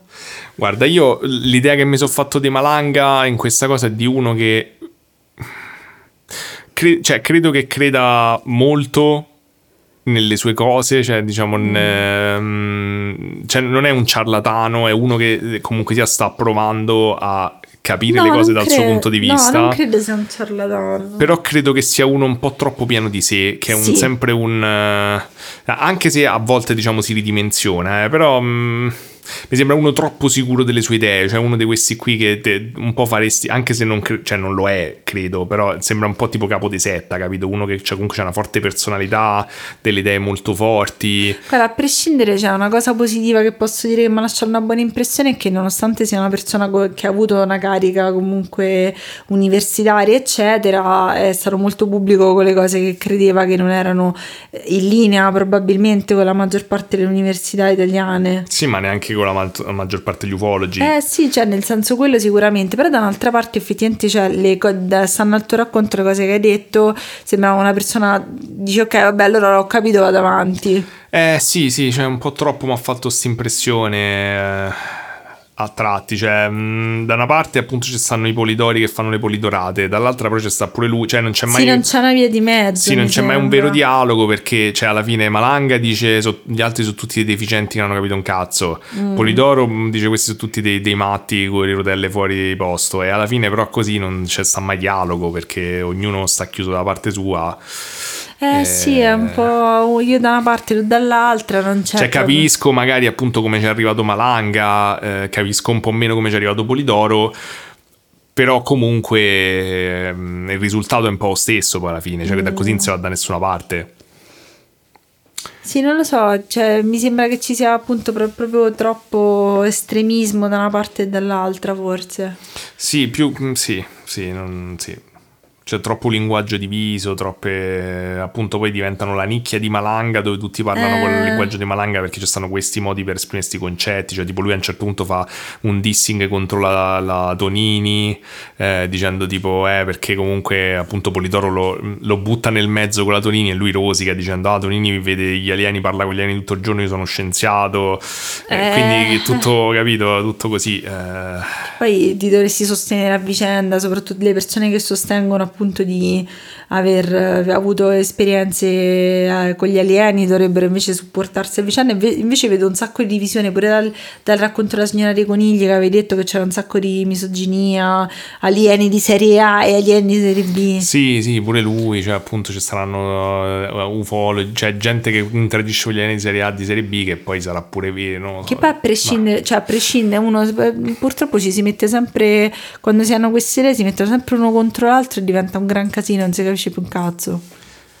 Sì, c'è sto fatto che comunque stavo pensando prima che alla fine la, la mia impressione nella vita adesso è che non esistono cose sbagliate, cioè esistono cose meno utili e più utili. Cioè sto, sto fatto che adesso siete tutto pensare o è sbagliato o è giusto. Sì. Cioè vuoi ok, questa cosa è sbagliata, ok, questo è stato dimostrato che è sbagliato, però non è così che funziona veramente. Cioè le cose o, so sbagli- cioè, o, o sono più giuste, più utili o meno utili, eh, cioè è uno Vabbè, spettro non essere grigio per cate- tutte le Non essere informazioni. categorici, insomma.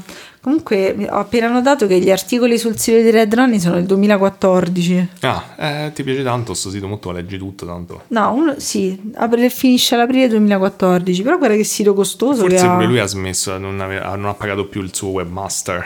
Ah, potrebbe se fosse nel essere. 2000. Secondo me è fatto in WordPress questo, si vede. Mi sono ricordata Paolo Limiti, me l'ero scordata come persona, mi stava molto simpatico. Tu che ne pensavi Paolo Limiti? Non so chi sia. Bene, andiamo avanti. E vabbè, signori. eh, Andiamo a fare la parte bar. andiamo- non so che parte bar ci aspetta, probabilmente parlo solo io. No, però... no, eh, tornerò in magicamente Non la facciamo vita. parlare di cose che gli Cioè, non piacciono. volete vedere io che all'improvviso mi, mi torno in vita piena di felicità e gioia? Pagate Patreon. Eh, Esatto, se no in realtà è solo per ascoltarmi, c'ho un po' di, di cosette di cui parlarvi. E, e vabbè, niente, quindi mi raccomando, se volete proporre casi o cose c'è sta il modulo ne- Ah, è nella vero. descrizione, se volete iscrivere a Insta. Instagram fatelo, se volete boh, iscrivervi a Patreon fate pure quello, se Se volete... volete invitarci al vostro compleanno. se volete che facciamo feste per i bambini, non, non lo fate. perché Matrimonio sarebbe no, perché i matrimoni non mi piacciono No. tanto. Noi che non E- siamo matrimoni divertenti. Visto che, che Elisa comunque ha rilanciato questa moda, aggiungiamo un emoji anche per questo episodio e direi l'emoji che dorme per Giulia. No, che ci fa zzz. Bene. Quindi Alla prossima. al prossimo episodio, baci ai pupi. E adesso? E mo se passa al, nostro segmento segreto. Ciao ciao. Segreto. Ciao ciao. Ed eccoci tornati. Ciao, tante cose da Eh. dire, anche se Giulia sta, sta morendo dal Oh, sonno. che palle questa cosa che io sto dormendo. Eh, ma è vero, fa ridere.